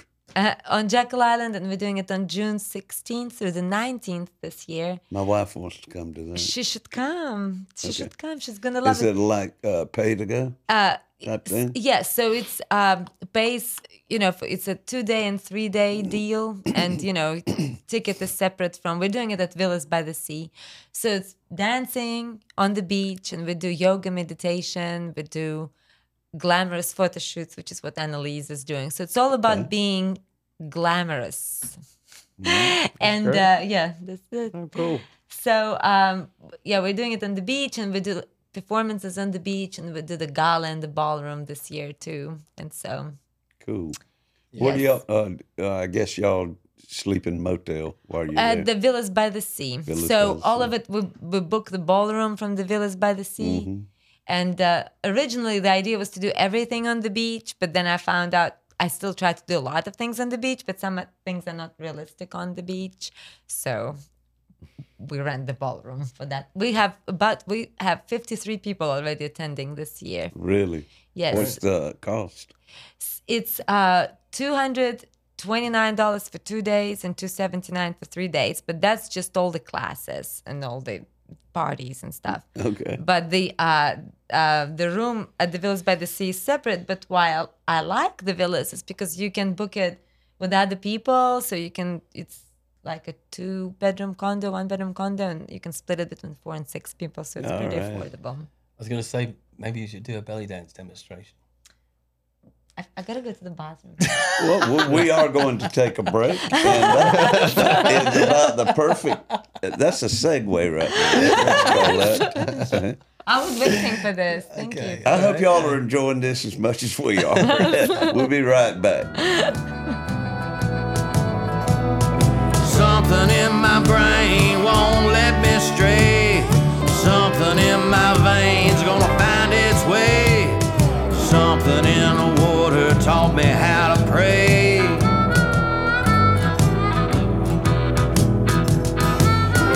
When that cold black water finds its way into your veins. You'll never be the same. Hey, folks, we back again. Our lovely guests, Chris and Elena Harrison. Uh, Elena is going to perform a yeah uh, a little bit of uh, magic for us in the form of belly dance. I think she called it belly bombing when she when she does it in front of the Eiffel Tower and uh, Grand Canyon places like that. But we are so happy to have her in the Something in the Water studios tonight. And I'm gonna quit talking now because I'm so happy. Carry on.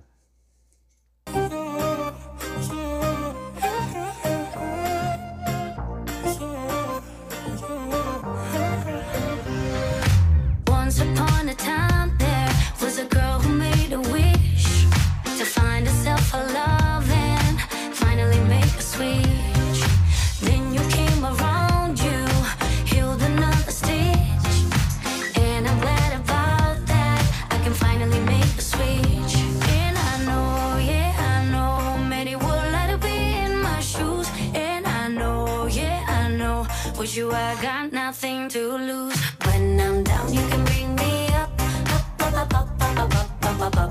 And when I'm hurt, you know I don't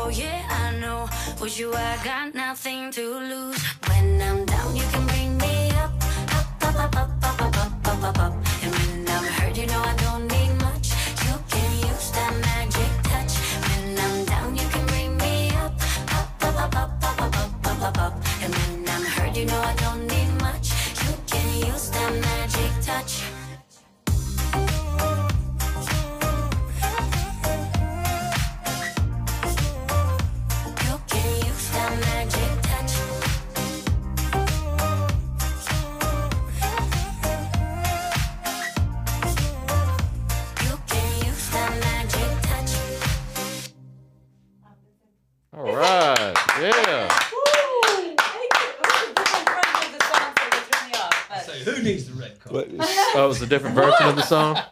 hold on just a second. Great. Thank you. Dave's I'm checking sorry. the pacemakers. No, I'm, I'm sorry. Go ahead, Oh. Sorry, Justin. That was That great. was excellent. Thank you.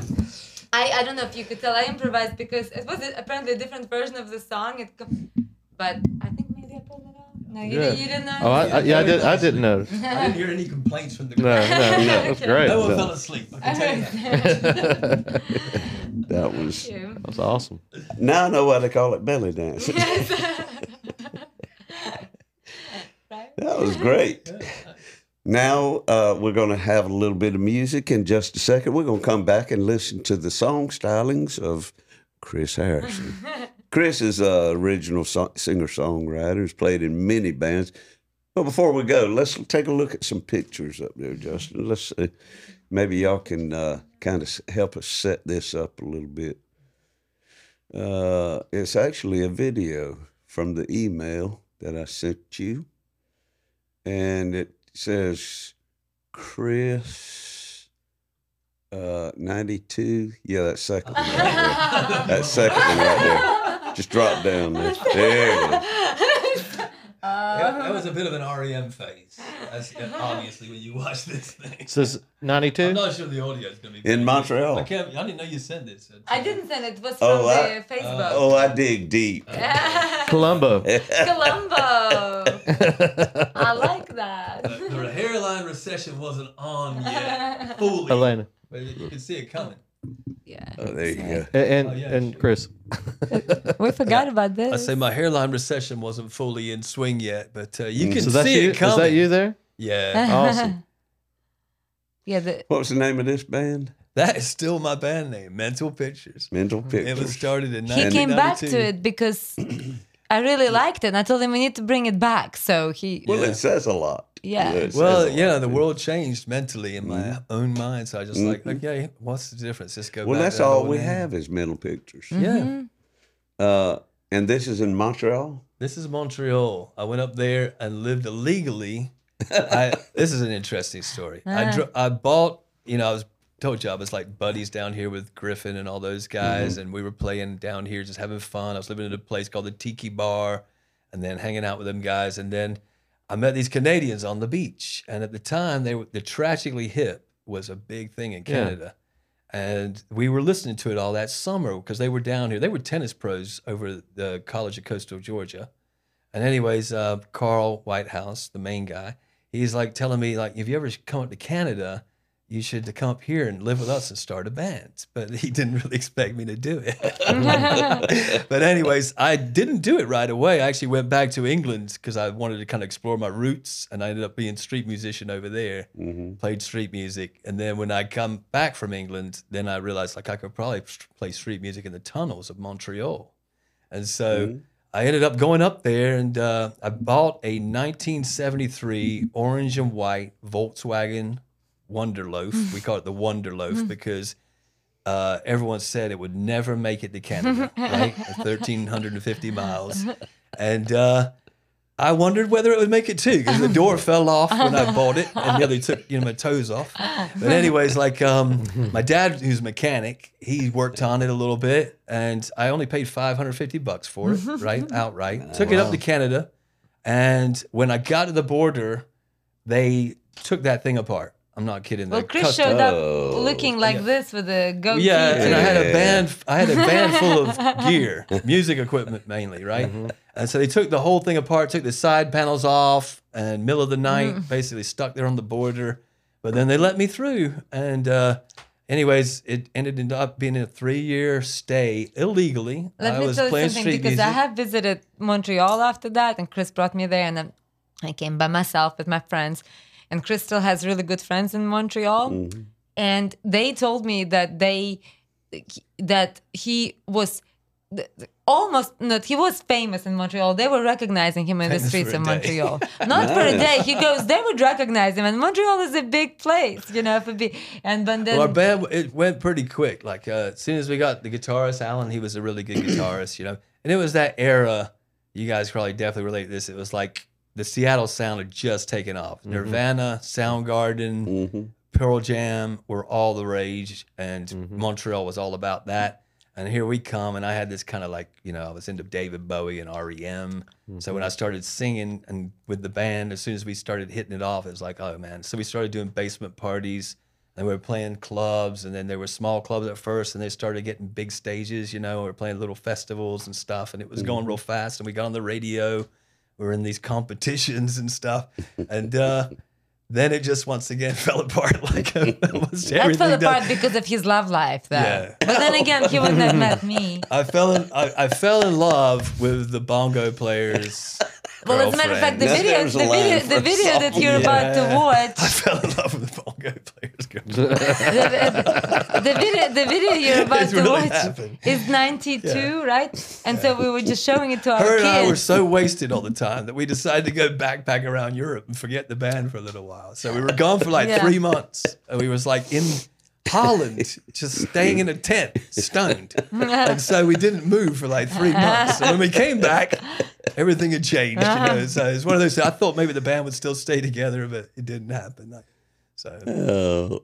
anyways, so, what would y'all classify this band? Uh, uh, well, I, I'm not sure what Let's song just you got listen to queued it up and see. even. I don't It's even that, know. it's that little thing that I put on Facebook. That's 90s all it is. alternative. I feel like it might be REM because we were doing a cover of "Begin the Begin" and we did The a lot audio of is not going to be that obscure- great here because I was. Ma- I we was didn't do any mainstream REM. We were doing the obscure stuff of Mm-hmm. like Document and uh, Murmur. I just like seeing Chris's face there. That's all. there you go. when you play it, it's really funny. Roll that fabulous. Yeah, the sound is terrible. I hear the REM.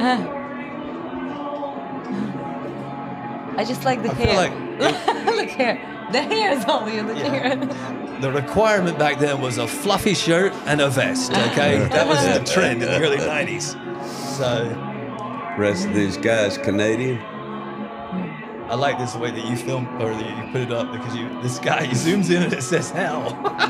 Yeah. And then he walks off like he doesn't give a shit. He's like, that looks like hell down there. There's the bongo player. Yeah. That's Rob. And uh, he turned me on to the Tragically Hip, though. He's a really good guy. Look at Chris's facial expressions. He looks so crazy. He doesn't look that crazy now.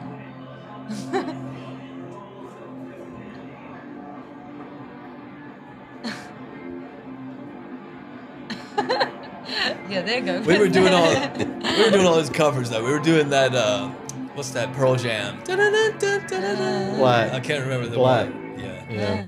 We were doing a bunch of that stuff. Yeah. But we'd also We were doing that too about that time, yeah. Yeah, we were do- like you know we were doing like David Bowie as well. because I was always a Bowie fan, so we were Uh-huh. doing like Ziggy Stardust and uh, Space Oddity, Mm-hmm. and then we do like some Pink Floyd. We did the Stones' 2,000 Light Years from Home. Pretty had a pretty kind of like lo-fi psychedelic version of it, you know.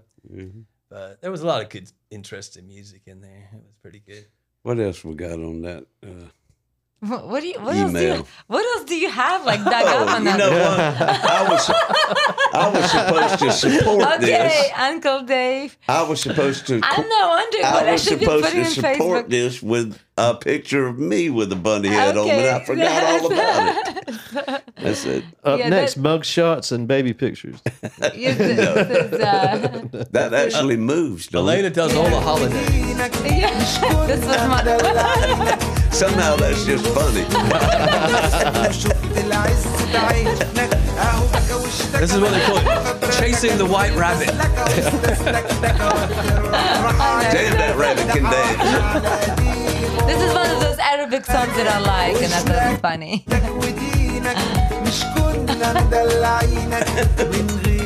yeah, oh my That's the thing about the old TikTok type videos, you know, it's like you- it's Reels. got to be 20 seconds, but it's usually pretty ridiculous. you can't put anything serious there. Well, you know, this is your friend James's daughter. She was doing the Easter Bunny oh, thing. Okay. And I was Hey, Annalise.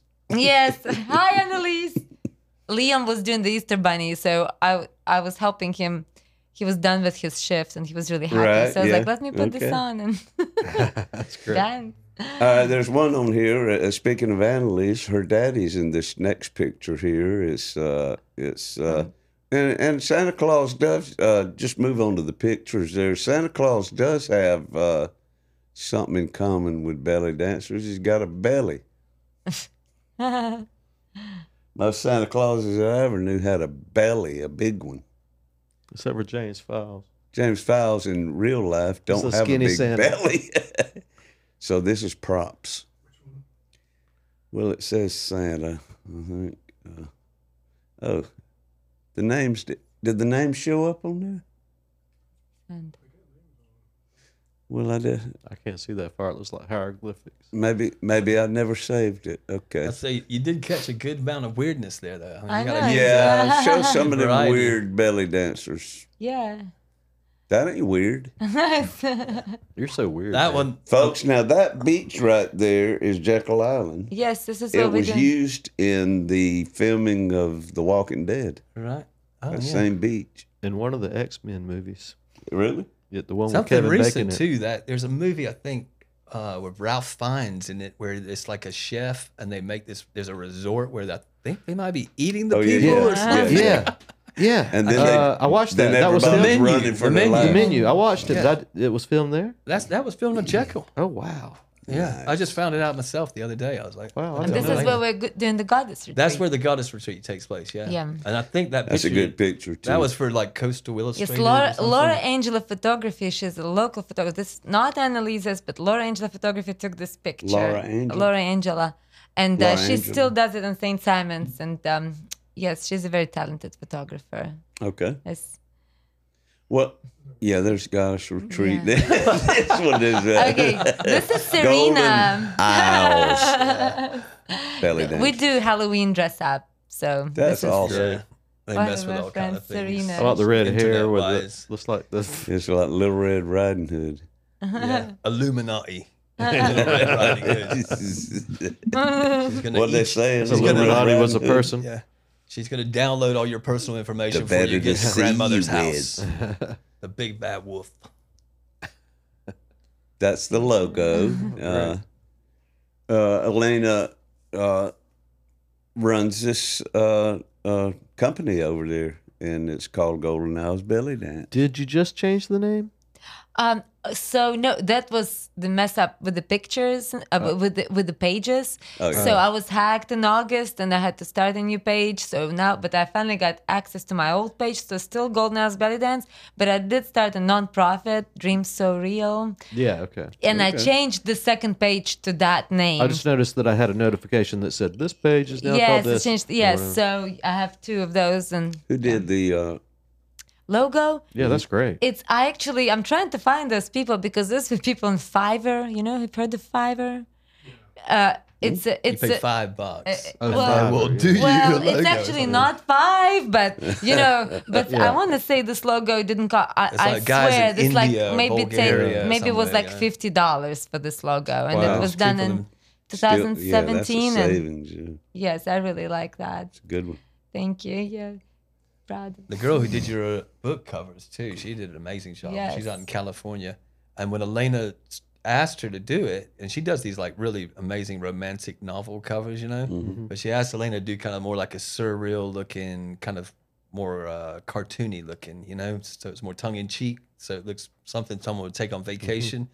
Vacation. But then she did it all, and then Elena found out, oh, she's from Russia. She's living in California. She's a Russian. Ah, That was a strange. That was a very That's another strange thing. I sent her an invoice, and my my PayPal has a strange. She sent me the invoice. I was paying it, and it has a really strange name. That's like my parents. They call me Little Piglet in Russian. It's Hryushka in Russian. She's like, and she sent it to me. She goes, "Are you Russian?" And I'm like, "I am." She goes, "Uh, "Me too." That was a very strange thing because we spoke in English for like. Correspondence was in English for like good three months, and we had no idea. Oh wow. Did uh, did you pay her in rubles? no, in dollars. You know, Is how- that the currency? You know how rubles go. You're right. Yes, it's rubles. Yes, yes, it's rubles. Rubles sounds like rubble. Yeah, this is our this is our first goddess retreat, uh, the first time. So we had one last year, and this year we do have 53 people signed up, but it's only what we're only It's in growing. May. Yes, so Well, And the one this year is June. June 16th through the 19th. Yes. So I I, I don't know when this we- episode is coming out. I think it will be June fifteenth, I believe. Yes. This picture was taken by Annalise. This is I really like it. We're all Mm, acting really silly. It's one of those like almost like that REM video that you Yeah, like. I was gonna say this about like even the classes, but even when I'm like seeing what she's doing with all these women, you know, I told her I was like, it's weird because it's almost like you're. It's not really almost about the dance. the dance is one part of it, Mm-hmm. but really what's happening, and it's really cool to see, is that, and especially in the post-COVID era, right? A lot of people just want to experience the Yeah. joy of life and doing Yeah. something, and want to break out of what the screen is putting in their minds. You know what I mean? And when you, uh, some of these women, like I've talked to some of them, and just I've bartended for her when she does her retreats, and they're just like, "Oh, your wife, they're doing the most amazing things. You're bringing the coolest people together and having a great time, Yeah. time of our lives." So I feel like myself when I'm watching it, it's like, wow, it's cool that you're doing this in Brunswick and you're bringing this kind of. Well, the coolest thing is they're making friends. There's a lot of ladies there that are now they're in their um, 50s and 60s, and a lot of them told me that they never thought they would make new friends or do, you know because a lot of people are just sitting at home mm-hmm. especially you know after all the family has grown out and th- that mm-hmm. l- people are making friends. So ladies are so that's really cool. I like that. Mm-hmm. Uh, yeah. Oh that's becky. This is one of the pictures annalise did as well. What is this formation? Is that it's called something? So this is technically different. This is different mudras. She's holding mudra as a position of your arms and hands that seals the energy flow in a certain way. Um, but this is the one that they're doing this in the Indian thing that shows the multiple isn't? Shiva, Shiva mudras at the same time. Okay. So uh, Becky did She's the goddess of destruction. so s- yes. So Annalise did this. Becky did, of course, multiple poses. It's her arms, but Annalise like juxtaposed them after that. Yes. So That's it's not multiple people there. It's Becky. It's all That's Becky. great. Oh, cool. I thought people were behind her. No, Yeah. that's all digital. Yeah. Wow. Okay. But this is a cool picture. That's beautiful. She is too. She is, yes. she just got back to belly dance and she took a break, but she's back, and I'm happy Mm-hmm. she's back. Very. That's it. Okay, cool. And I, the only reason I copied those videos was because I didn't know if you were going to plan on uh, doing something live. So we'll just skip that and go straight to the live. We'll be right back. Right. Well, we're back. And uh, we're going to let Mr. Chris Harrison right here play us a couple of tunes. Uh, the first one we're going to do, he's going to do, is the old Jimmy Walker original, Swamp Country. Uh, Waycross man wrote it. Inspired by my uncle who grew up in these parts. There you go. Don't get no better. Let's see how it goes.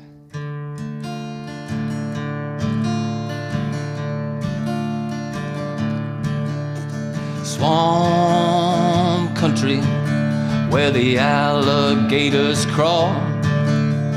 Many a man has walked right in and never came out at all.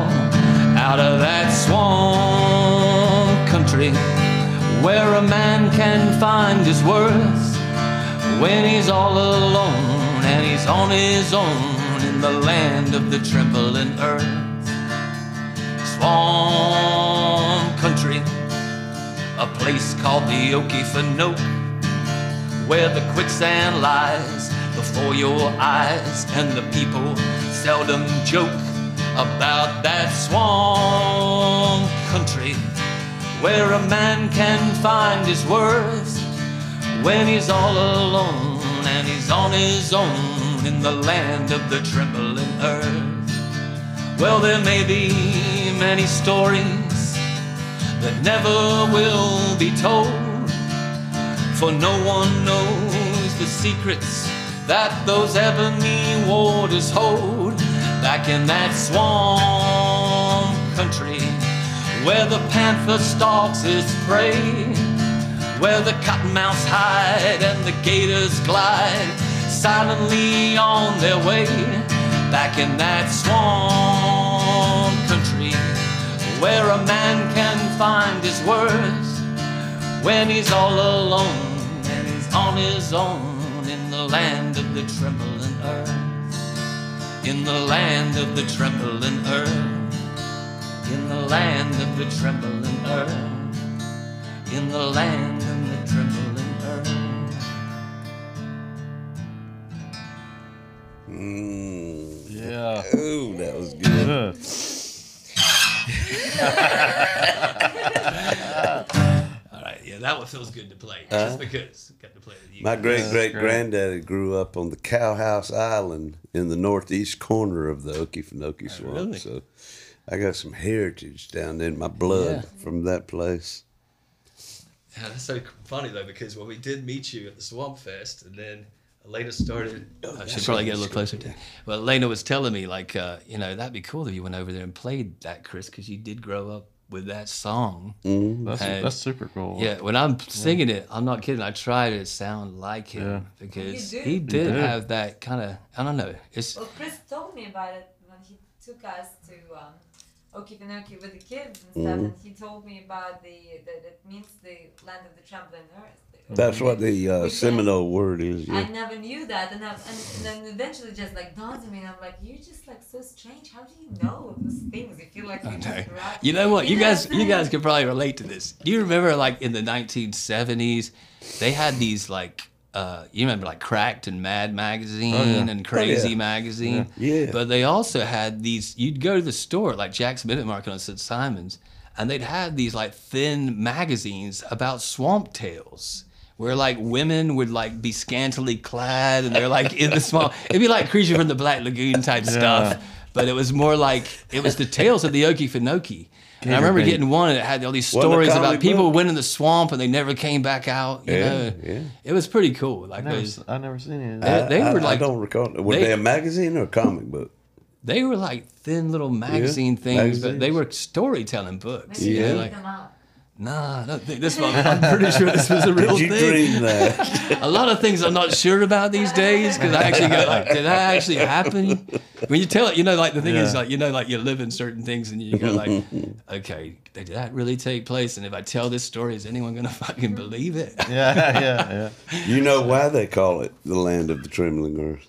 Because it's like quicksand. And No, uh, they've got uh, year, millions, thousands of years. Uh, the cypress trees grow tall, and the, then they get peat moss hanging off of them, the limbs, and the peat moss just drops off into the swamp and just steadily Packs. compacts itself Yeah, yeah. and gets taller and taller and taller and taller. Finally, it's a damn floating island that supports vegetation and you can you can be poling by in a canoe or something and step out of the canoe on top Yeah. of this floating island and it's like you're standing on a waterbed or something yeah we still need to take my parents there. We still haven't taken. Yeah. yeah When they can come back to the United States at the moment, it's tough. do it when there's We no really- yellow flies So you want to try to uh, let's do an original join up on this one? yeah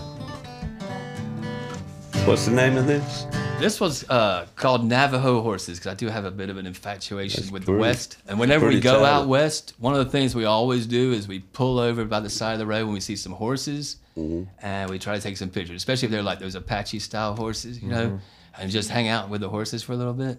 Because I figure it must give you some kind of magic properties, some kind of weirdness. But anyway, so this song basically is about our trips out west and traveling and just, you know, and in the song I kind of threw a Bonnie and Clyde line in there and it's about me and Elena. But she would, when I'm always making her do this stuff or I stop in the middle of nowhere, you know, you're out there in the middle of like, you know, tons of desert. And then I pull over and t- to just see some horses for a minute and she's usually complaining. so like I'm good. She complains about the fact that, uh, do I have to get out there? I'm not going to walk out there barefoot. There's like cactus and shit. But I'm like, uh, I was like, we got to go pet the horses. Come on, we got to get over there. He, he, But he anyway. always makes me. This is he pushes me outside of my comfort zone. Good after 19 years, I gotta say, I am grateful for that. Yeah. Had he not done that, who knows where would I have? But you'll hear in the chorus it says, uh, a Navajo horse, Navajo horses on the other side of a barbed wire fence while you laugh out loud and tell me to get away. oh Because, okay. uh, you know, I'm usually, yeah. And here's another thing. She always likes to take a piss. Whenever we're like in the middle of nowhere, she, ha- she has to hurry up. pee. She got like a leaky bladder. And so I have this little game I play. have a leaky bladder. Well, you have a very I weak have- bladder. Weak bladder. Tiny So, tanks. anyways, I'll, when she's not looking, she's squatting down to take the pee. I always take a picture, right? And then I joke that I'm gonna put it online. I never do, but you know, you mess up in the future. Speaking of It should be a Okay, coffee so- table book of just this those one- pictures. Okay, basic GC thing, but it actually got a little driving rhythm to it, so it's.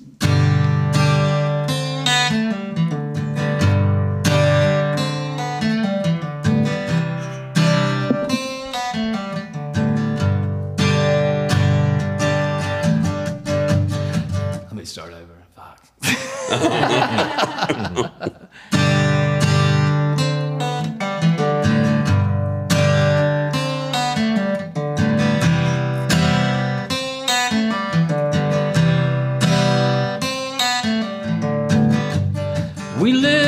from Mendocino, a light we saved our souls halfway to dreamland.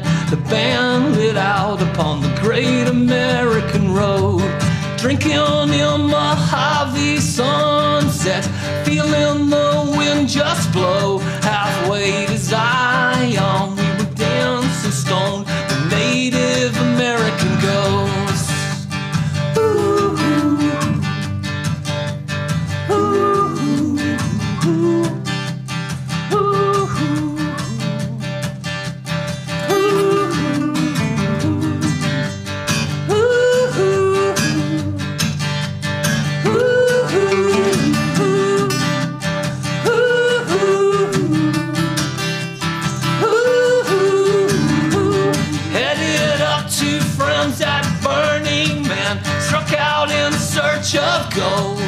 sweated it out upon the desert sand. The demons taking hold, stumbled down the old grand staircase, got lost on those back roads, soaking up that Utah sun.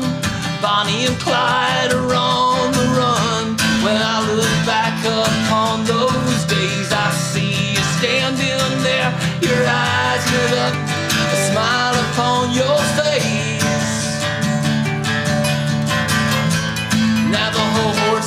On the other side of the barbed wire fence. Did you laugh out loud? Tell me to get away. Pale skin in the desert. Warm wind of the desert. Pale skin in the desert. Warm wind of the desert. The wind that drives me on.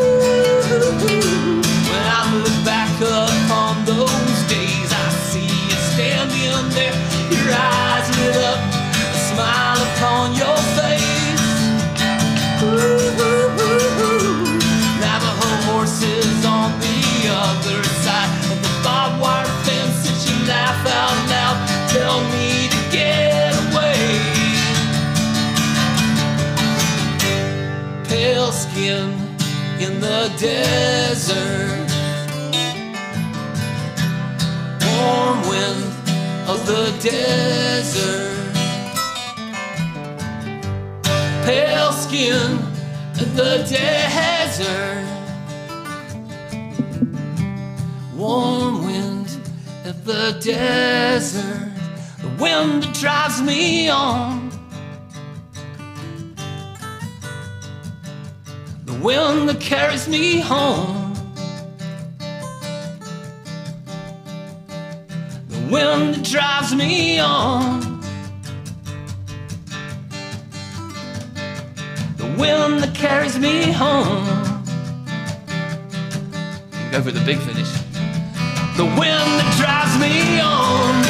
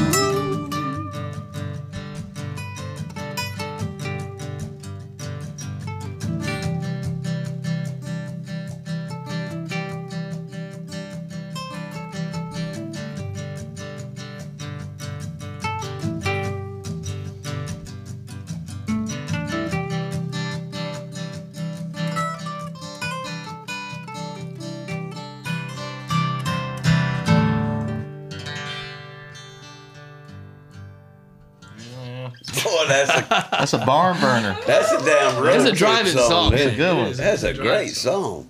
Well, that's inspired by probably more the Jayhawks and the Band of Horses. Yeah. But when I when I came up with it, I was like, this is probably a Band of Horses type song. I can hear both of those bands in that. yeah. If you guys liked it, you know, you should. I know I'm I'm biased, but it's only one Oh, song. d- Chris has like yeah, I definitely so want to hear. of All them. right, I definitely want to hear more of Well, your stuff. is, what's weird about me, and I, this is what I say, like I feel like I'm a disattached kind of guy. Like I've always been kind of caught between two worlds or two, you know, Mm-hmm. realities with family and everything. But basically, I can write poppy, cool little weird English ditty type things with cool licks and. You know, I have that on my mental pictures Spotify page. Like, there's a ton of songs there that mm-hmm. I just pop out. You know, but I do it at home, record them. But then I also have this side where I can do, you know, I was always into early REM, and I mm-hmm, like mm-hmm. Irish bands like the Waterboys, But they all traditional Irish have- folk. They all have like a, their own vibe, Mm-hmm. and they have the lyrics that make you go. So I remember when Chris came to Russia for the first Oh, yeah. time, and my dad said he. I said, "Can you sing one of your songs?" And he did, and he asked me to translate them. And my dad, said, my dad said, he goes, he never liked my first boyfriend, so he said, "What's the deal with you? You either like." You either like date a total dumbass or a fucking genius. That's he told me. He actually told me he, and I said, Or a mixture of both. so which one is he, Daddy? I was like, exactly. so, so you know but it's it's with his with the lyrics and stuff and i know like once again i'm biased but i i filmed a lot of his No, songs it- and stuff and Yeah. the the the words there and, and what I try to do, I'm sure you can relate to this, is that both you guys are. Pull that mic closer to you right there. Yeah. what I try to do is like uh, when I'm writing a song myself, I feel like I'm just painting a picture, right?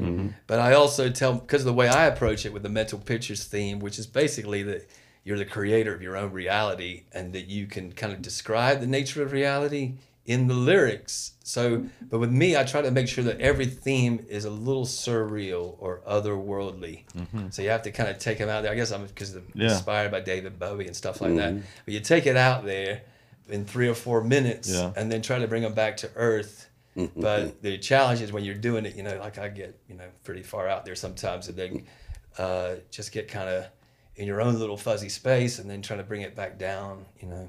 But there's so many influences that I uh, we were talking in the kitchen. There's so many bands that we can agree upon. Yeah, just oh, definitely. awesome. Yeah. Pavement, you know, replacements, Neutral Milk Hotel, Elf Power, that kind of stuff.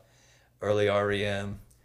There's just so many good bands out there. But I try to put them all in there, so I'm not afraid to wear my Yeah. influences right out in the open because I I'm happy I was influenced by so many good bands, and I feel Yeah. like we came Yeah. from that era. Yeah, we did. And now when you look at this, especially like with, um, you know, they're talking about AI music creation. Mm-hmm. People like us are going to become the hidden gems in the future. Yeah. you're actually. I you're don't. ju- I don't think AI can can even. It's the same about painting or creating something. I don't think AI can even get close to. well, no matter where, it's definitely real going off the human rails, and it's going to be. It's going to have all these so. people trying to create stuff with Mm-hmm. your voice or with something else, but ain't nothing going to beat the just basically real sitting thing. there I mean, it's and a real recording it thing. just like this. you know, But you guys all know this. that. Yeah, you are all the creators, so you know when you're creating, whether it's a piece of music or Mm-hmm. a piece of writing or a song, it's there's there's a there's something that you. It's cha- channeling, is an Channeling, overuse. yeah. So it's channeling Yeah. is an overused term, but it's probably the best Sometimes one. it feels like it's not you. This, it's, not you. It's just like Right, you it know just what's flows coming through next, so you. just write it down. You know, like you feel where it's going because you That's can. the cosmic energy Yeah. coming. well, it, and this this AI is don't it. have cosmic No. energy. AI is something So- that you put through your brain and then overanalyze That's and why put they it through the call it computer. artificial. I Exactly. say, uh, if you got the mic still running, I just want to give you an example, like how the weirdness comes to me, like this stuff, right? But this is just the lyric. This my song's called "Are You on Drugs?" And the theme was that That's my favorite It's basically an airline pilot who's lost his mind, and he's got all these passengers of different types on the plane, and he's going crazy flying this fucking thing, and they're all in the back, and they're wondering, "Are you on drugs?" Ah. right? So, and it's kind of David Bowie inspired. I have a line in there about Major Tom, but it, I love this it goes song. like this, real quick. I'll just do it. So show you there where the how the lyrics on my end flow. This is an English style. Good. So it goes like this. It goes.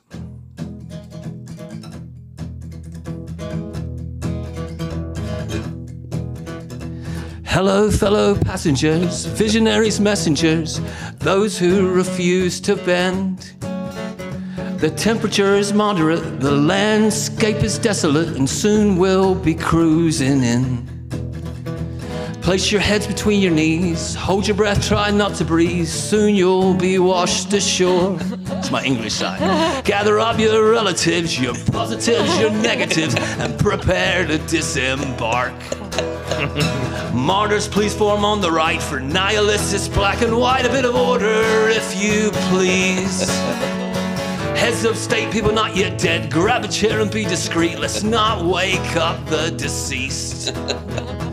First, let's all get one thing clear. I'm wondering why I brought you here. I can't recall your names. But if you'll calmly wait your turn, you'll get to you all in due time. We'll end this grand charade. Are you on drugs? Are you on dope? Cause I just can't get enough of you, and I don't know which way to go. Are you in love? Are you on your own? Cause I couldn't bear the thought of leaving you out here all alone. Guitar chord.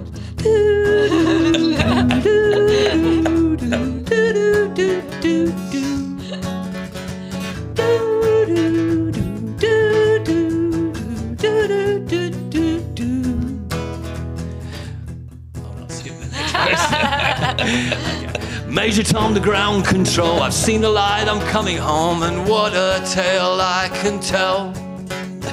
Chaos with an access chart. Forgot the words. Ah. Man, I've been through hell. Men for space form on the left. Let's analyze your bated breath and make sure you have no scars. Big Brother doesn't welcome men who stir up the establishment. Please fill out this chart. Are you on drugs? Are you on dope? Cause I just can't get enough of you and I don't know which way to go. Are you in love? Are you on your own? Cause I couldn't bear the thought of leaving you out here all alone. And here I am, sliding down the ladder of life. And I'm wandering and constantly wondering. For all it's worth, I just sit back and try to see everything and be nothing. Hey, you! What the fuck you gonna do?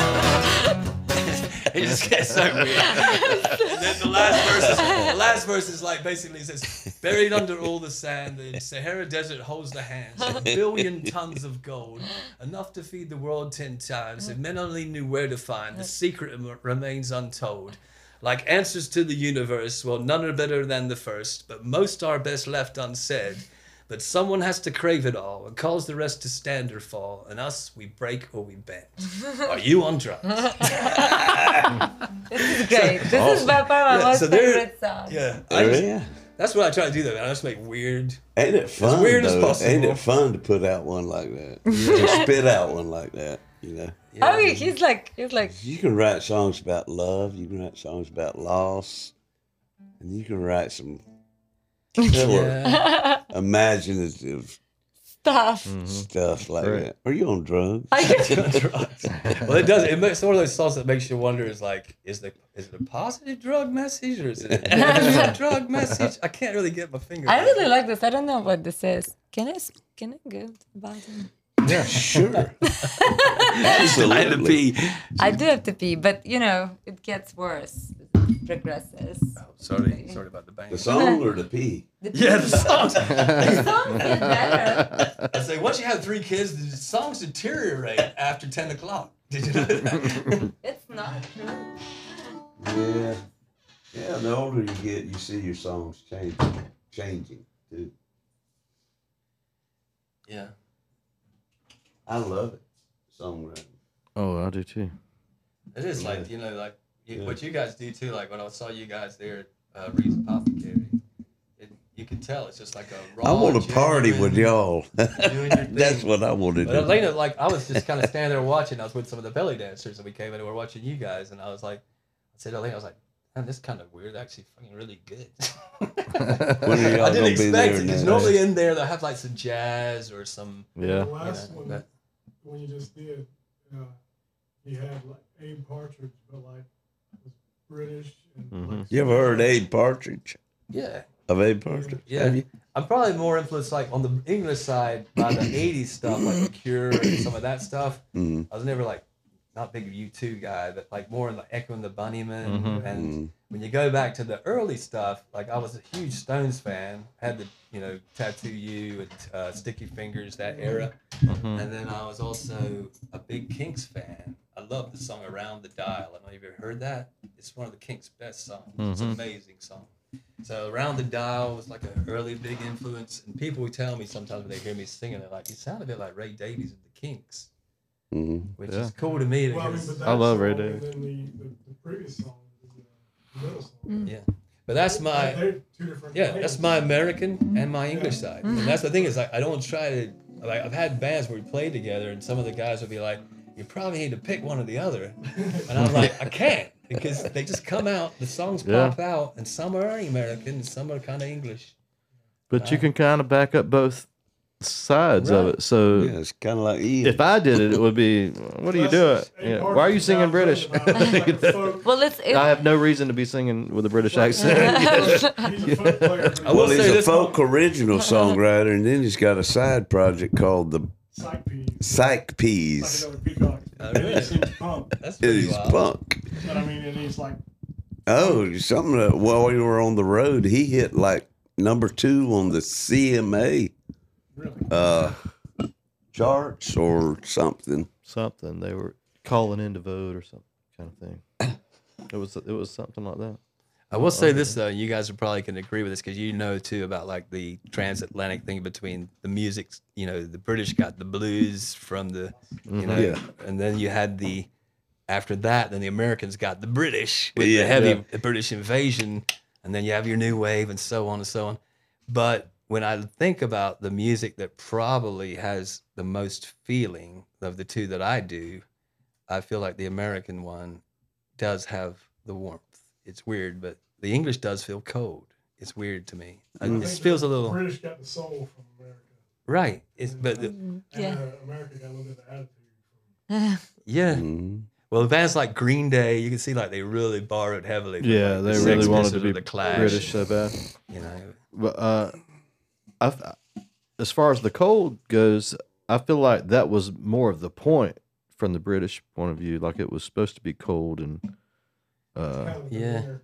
Well, the Beatles Uh, had the warmth. They definitely had the warmth Yeah, in their yeah. music. You know, Yeah. but you know, you look at some of the other bands that come out of the UK, and they didn't really seem to.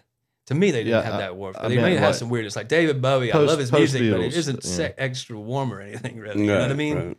Whereas Americana, especially like when the acoustic instruments are more to the forefront, and you know maybe the mandolin, when you get some almost like Mm-hmm. bluegrass Appalachian sounds in there, Mhm.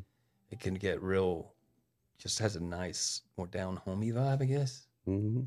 And the Brits are always It's a like, big world. We all Oasis. borrow from one another. yeah, You know, that's the beauty of it.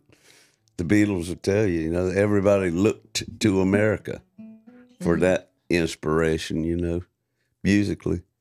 And but then they put it together and sent it back to us. and as a 10 year old, saw them on Ed Sullivan. And I said, What is this new music? What planet are they from? you know. Uh, but it was American music being regurgitated and sent back to me. And I said, please, Mr. Postman. Hmm. That was a Motown, you know, that was Yeah. Shirelles. yeah. I That's a whole nother discussion right there. The Shirelles, you know. all that music, the uh, Motown music, Yeah. the um, Supremes, and uh, Smokey Robinson. Yeah. um, a lot of that stuff too is a bit of an influence for me too because Mhm. my parents were playing that stuff. I really like the way the Supremes were recorded. You know, hmm How was your growing up with music and and and stuff?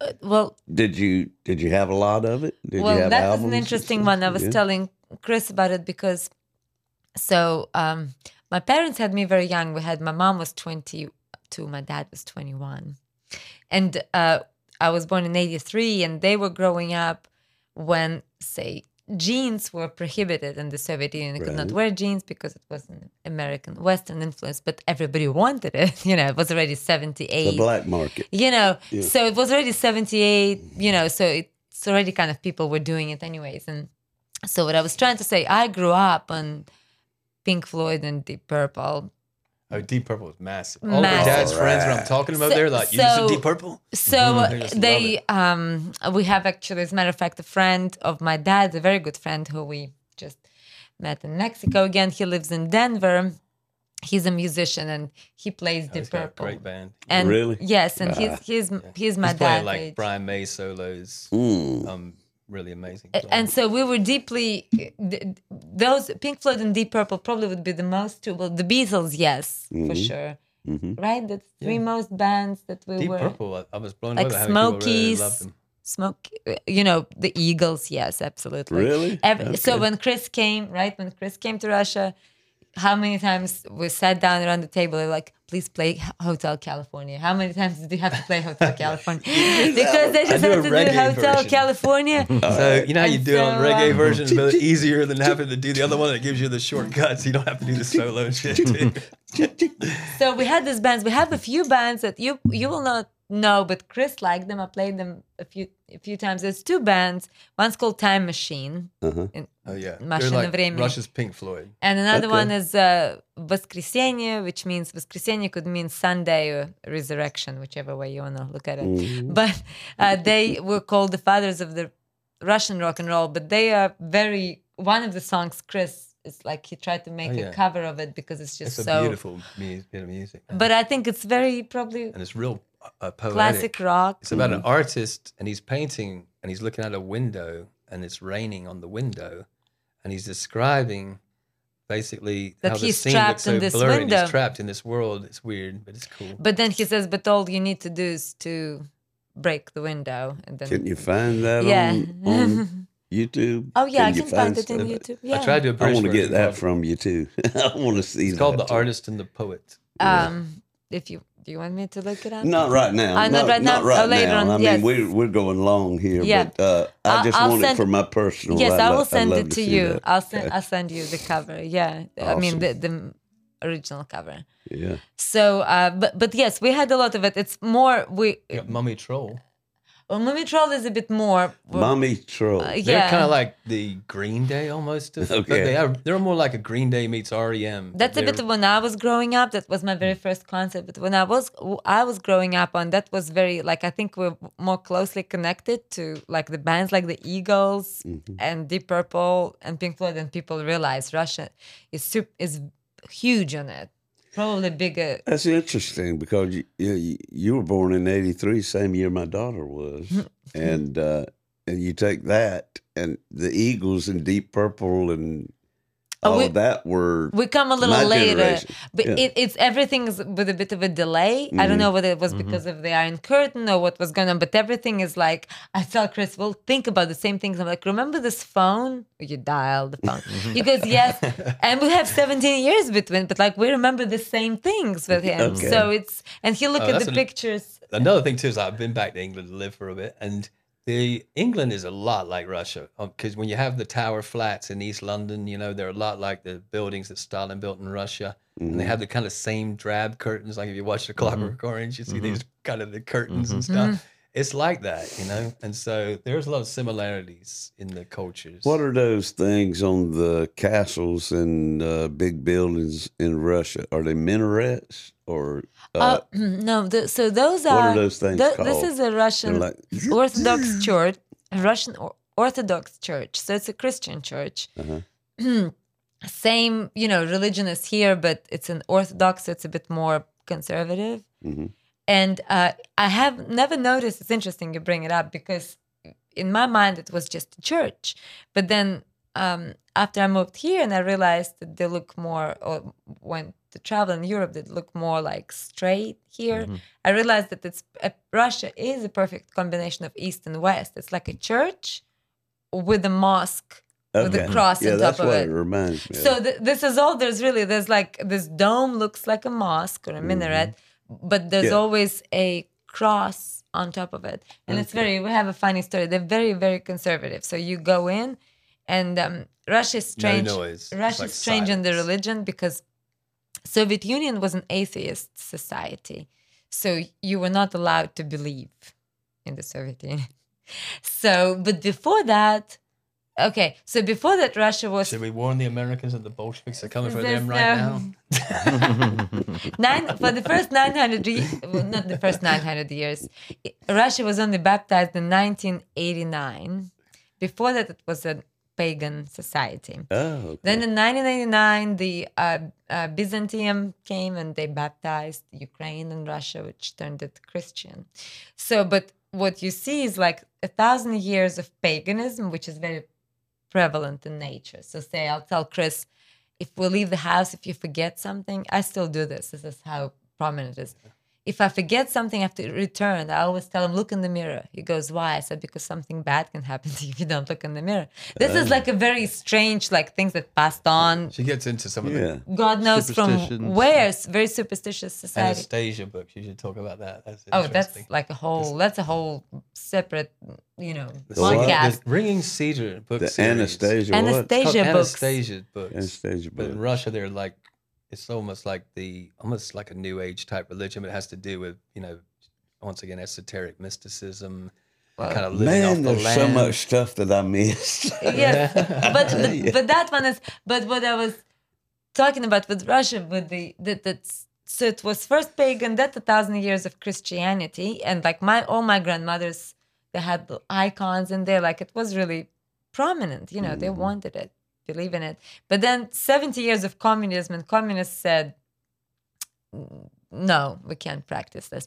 So you were allowed to practice it, but say if you wanted more money, more status, you had to proclaim yourself as an atheist. So what happens to people when you're told you can't believe? You mm-hmm. know, you all of a sudden say, "Well, I want to believe in something." That's Yeah. bullshit. That's the you know. when they So- take away, and I think they're doing this in America now. Not to get too political, but Mm-hmm. when you take away people's ability to feel spiritual, Mm-hmm. to feel like you are an aspect of the Creator itself, you are removing people's ability to have hope and great Mm-hmm. feeling and enjoy in life. And what they're really doing, if you pay attention these days, a lot of this is demoralizing, and a lot of it's you know it's very conflictual and divisive. And what happens is it puts people in a low vibration state. A lot of what they seem to be doing, and at the same time they're getting rid of the fam. They're trying to you know break down the family, break down social cohesion, and that causes Well, that's what you were saying people to lose that ability mm-hmm. to feel spiritual, which is actually what we're here for. I believe we're here to be to metamorphosize from a, Well, once again, coming back to to, a the family, what you were saying, mm-hmm. to the family, and more of a this. There's all there is to it, you know, like basic, things that yeah. Everybody wants, just to have your simple, normal life, you know. And sometimes you you want it to yourselves. Like I told Chris, I was like, I now the the older I get, the more I realize that this is all that really matters. Whereas when I was at home and everybody, my family comes from very simple beginnings, mm-hmm. most of them. so when I was, I, that always was super suffocating to me. We were coming to Chris knows my dad's family. They they were all working at the metal work factory, and it's all the same thing over and over and over. And to me, it was very just religious very religious. To me, it was very suffocating. It felt like I wanted to escape. Yet when I escaped here and I turned out to be here, I find the same values and I realized they are the same everywhere. Right. But then I'm actually going, well, maybe that's why I wanted to escape in the first place to kind of realize and maybe pass the message along that it's the same everywhere. That's you know, beautiful. Yeah, so that's beautiful. That's it. you know, She's shaking her ass for peace and prosperity around the world. that's what I shake my ass for.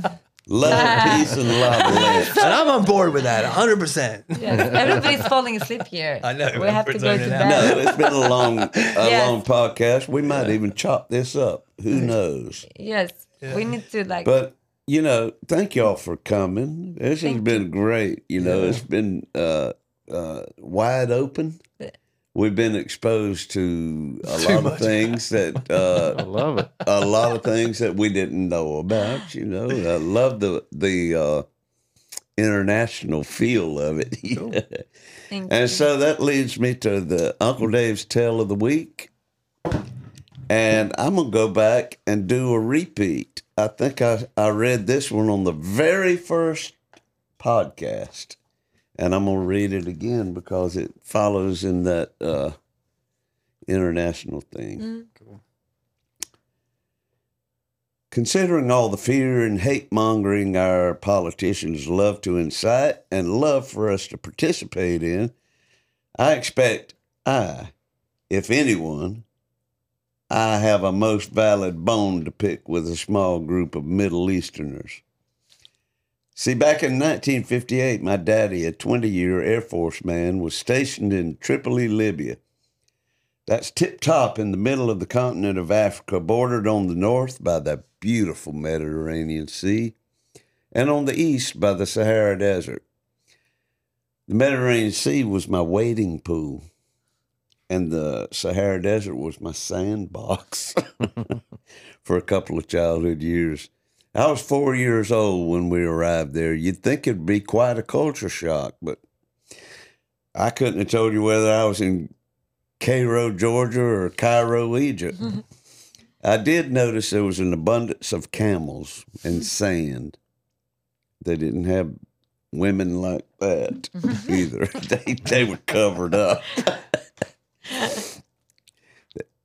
They didn't show much over there. They had the you know they had the Yeah, whatever I that's Burqa, called. what Yeah, is it? uh, Yarmulke, Burqa. Yeah, Burqa. burqa. Must Yeah. be. Not sure. So it was, it was a beautiful land, rich in ancient history and filled with exotic aromas. We lived in an apartment compound in Tripoli, off the base, with neighbors of all ethnicities American, Italian, French, British. There were two Arabic landlords who lived in rudimentary shacks in each corner of the compound. Our landlord was named Ali. The other landlord was named Muhammad. Mm-hmm. I'm serious. A huge wall surrounded the apartment compound with a couple of steel gates for entry and exit. Standing on the balcony of our second story apartment, you could see shards of multicolored glass embedded in the top of the wall, gleaming in the midday sun. Inside the apartment, we were very American. Mom and Daddy were from South Georgia, Hoboken and Waycross.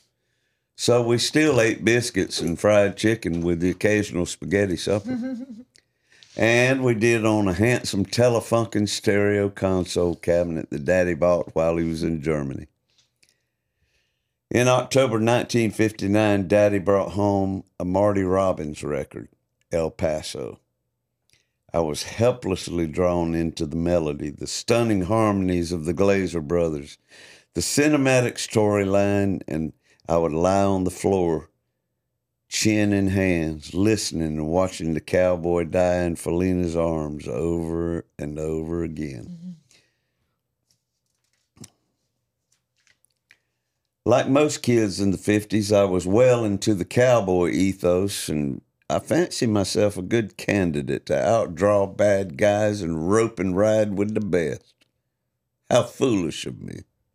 I was in the land of Alibaba, you know, 40 thieves, guys.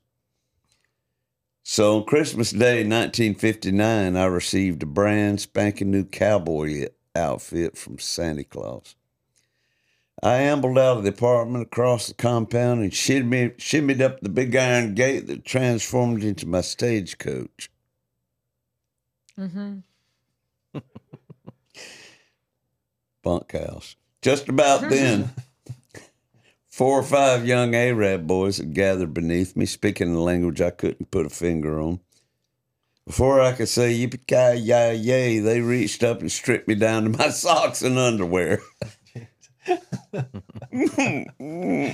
Gone was the pearl handle gun and holster, my shiny boots, my silver spurs, my rugged chaps, and my childhood innocence. Poof. I kicked and yelled for all I was worth until Ali, the landlord, finally made it out to see what all the fuss was about. He was too late. They had absconded with the goods and tore out wherever it was they called home.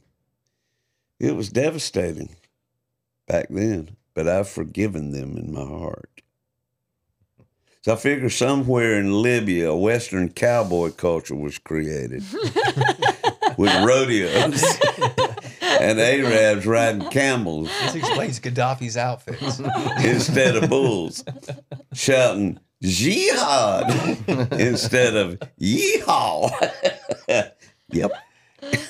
I love this. That's- You're a very good writer. yeah. I like Well, this. It's some frank honesty and pretty sad too. A little boy, mm-hmm. they're taking your stuff. Well, like yeah, it's a it's an old memory at this point, and I figured, you know, He I, still hasn't let it go. I'm a, well, what I want to do, folks, we've been talking about this Uncle Dave's Cowboy Bunkhouse. Keep your eyes and ears peeled because it's coming. Coming. And uh, You've been warned. We've been there. you've been We've been there. forewarned. You don't want to go in there. maybe maybe I can have some uh, uh, international people on it, like Alex the Ukrainian and uh, We may bring him. Yeah. I'll say it in Russian. Дядя Саша, приезжайте. It means Alex. whatever she said. Yes. Come on over, Alex. Thank y'all so much for Thank being you a part so of this. for inviting do a us. Waycross It was Banyan. So much. Oh, and the Ooh. Uncle Dave's bunk. Uncle Dave's Cowboy Bunker. yeah, so we can put it right there. with, with pine cones I on the want to be. I want to be the one that whips them. okay. Hey, thank y'all so much for watching. This has been an incredible episode for us, and I hope you enjoyed it as well. Um, uh, be sure to subscribe and like us, and do all the little formalities that makes uh, YouTube videos go. And remember our uh, Patreon account over there on patreon.com. It's called Something Water the Deep End. Five bucks a month. That's all it takes. and you'll probably see a little bit of this on that. Dave takes his shirt off. I don't take my shirt off. The Arabs take my shirt off. It's the bunkhouse special. Thank y'all again for being here. Thank you.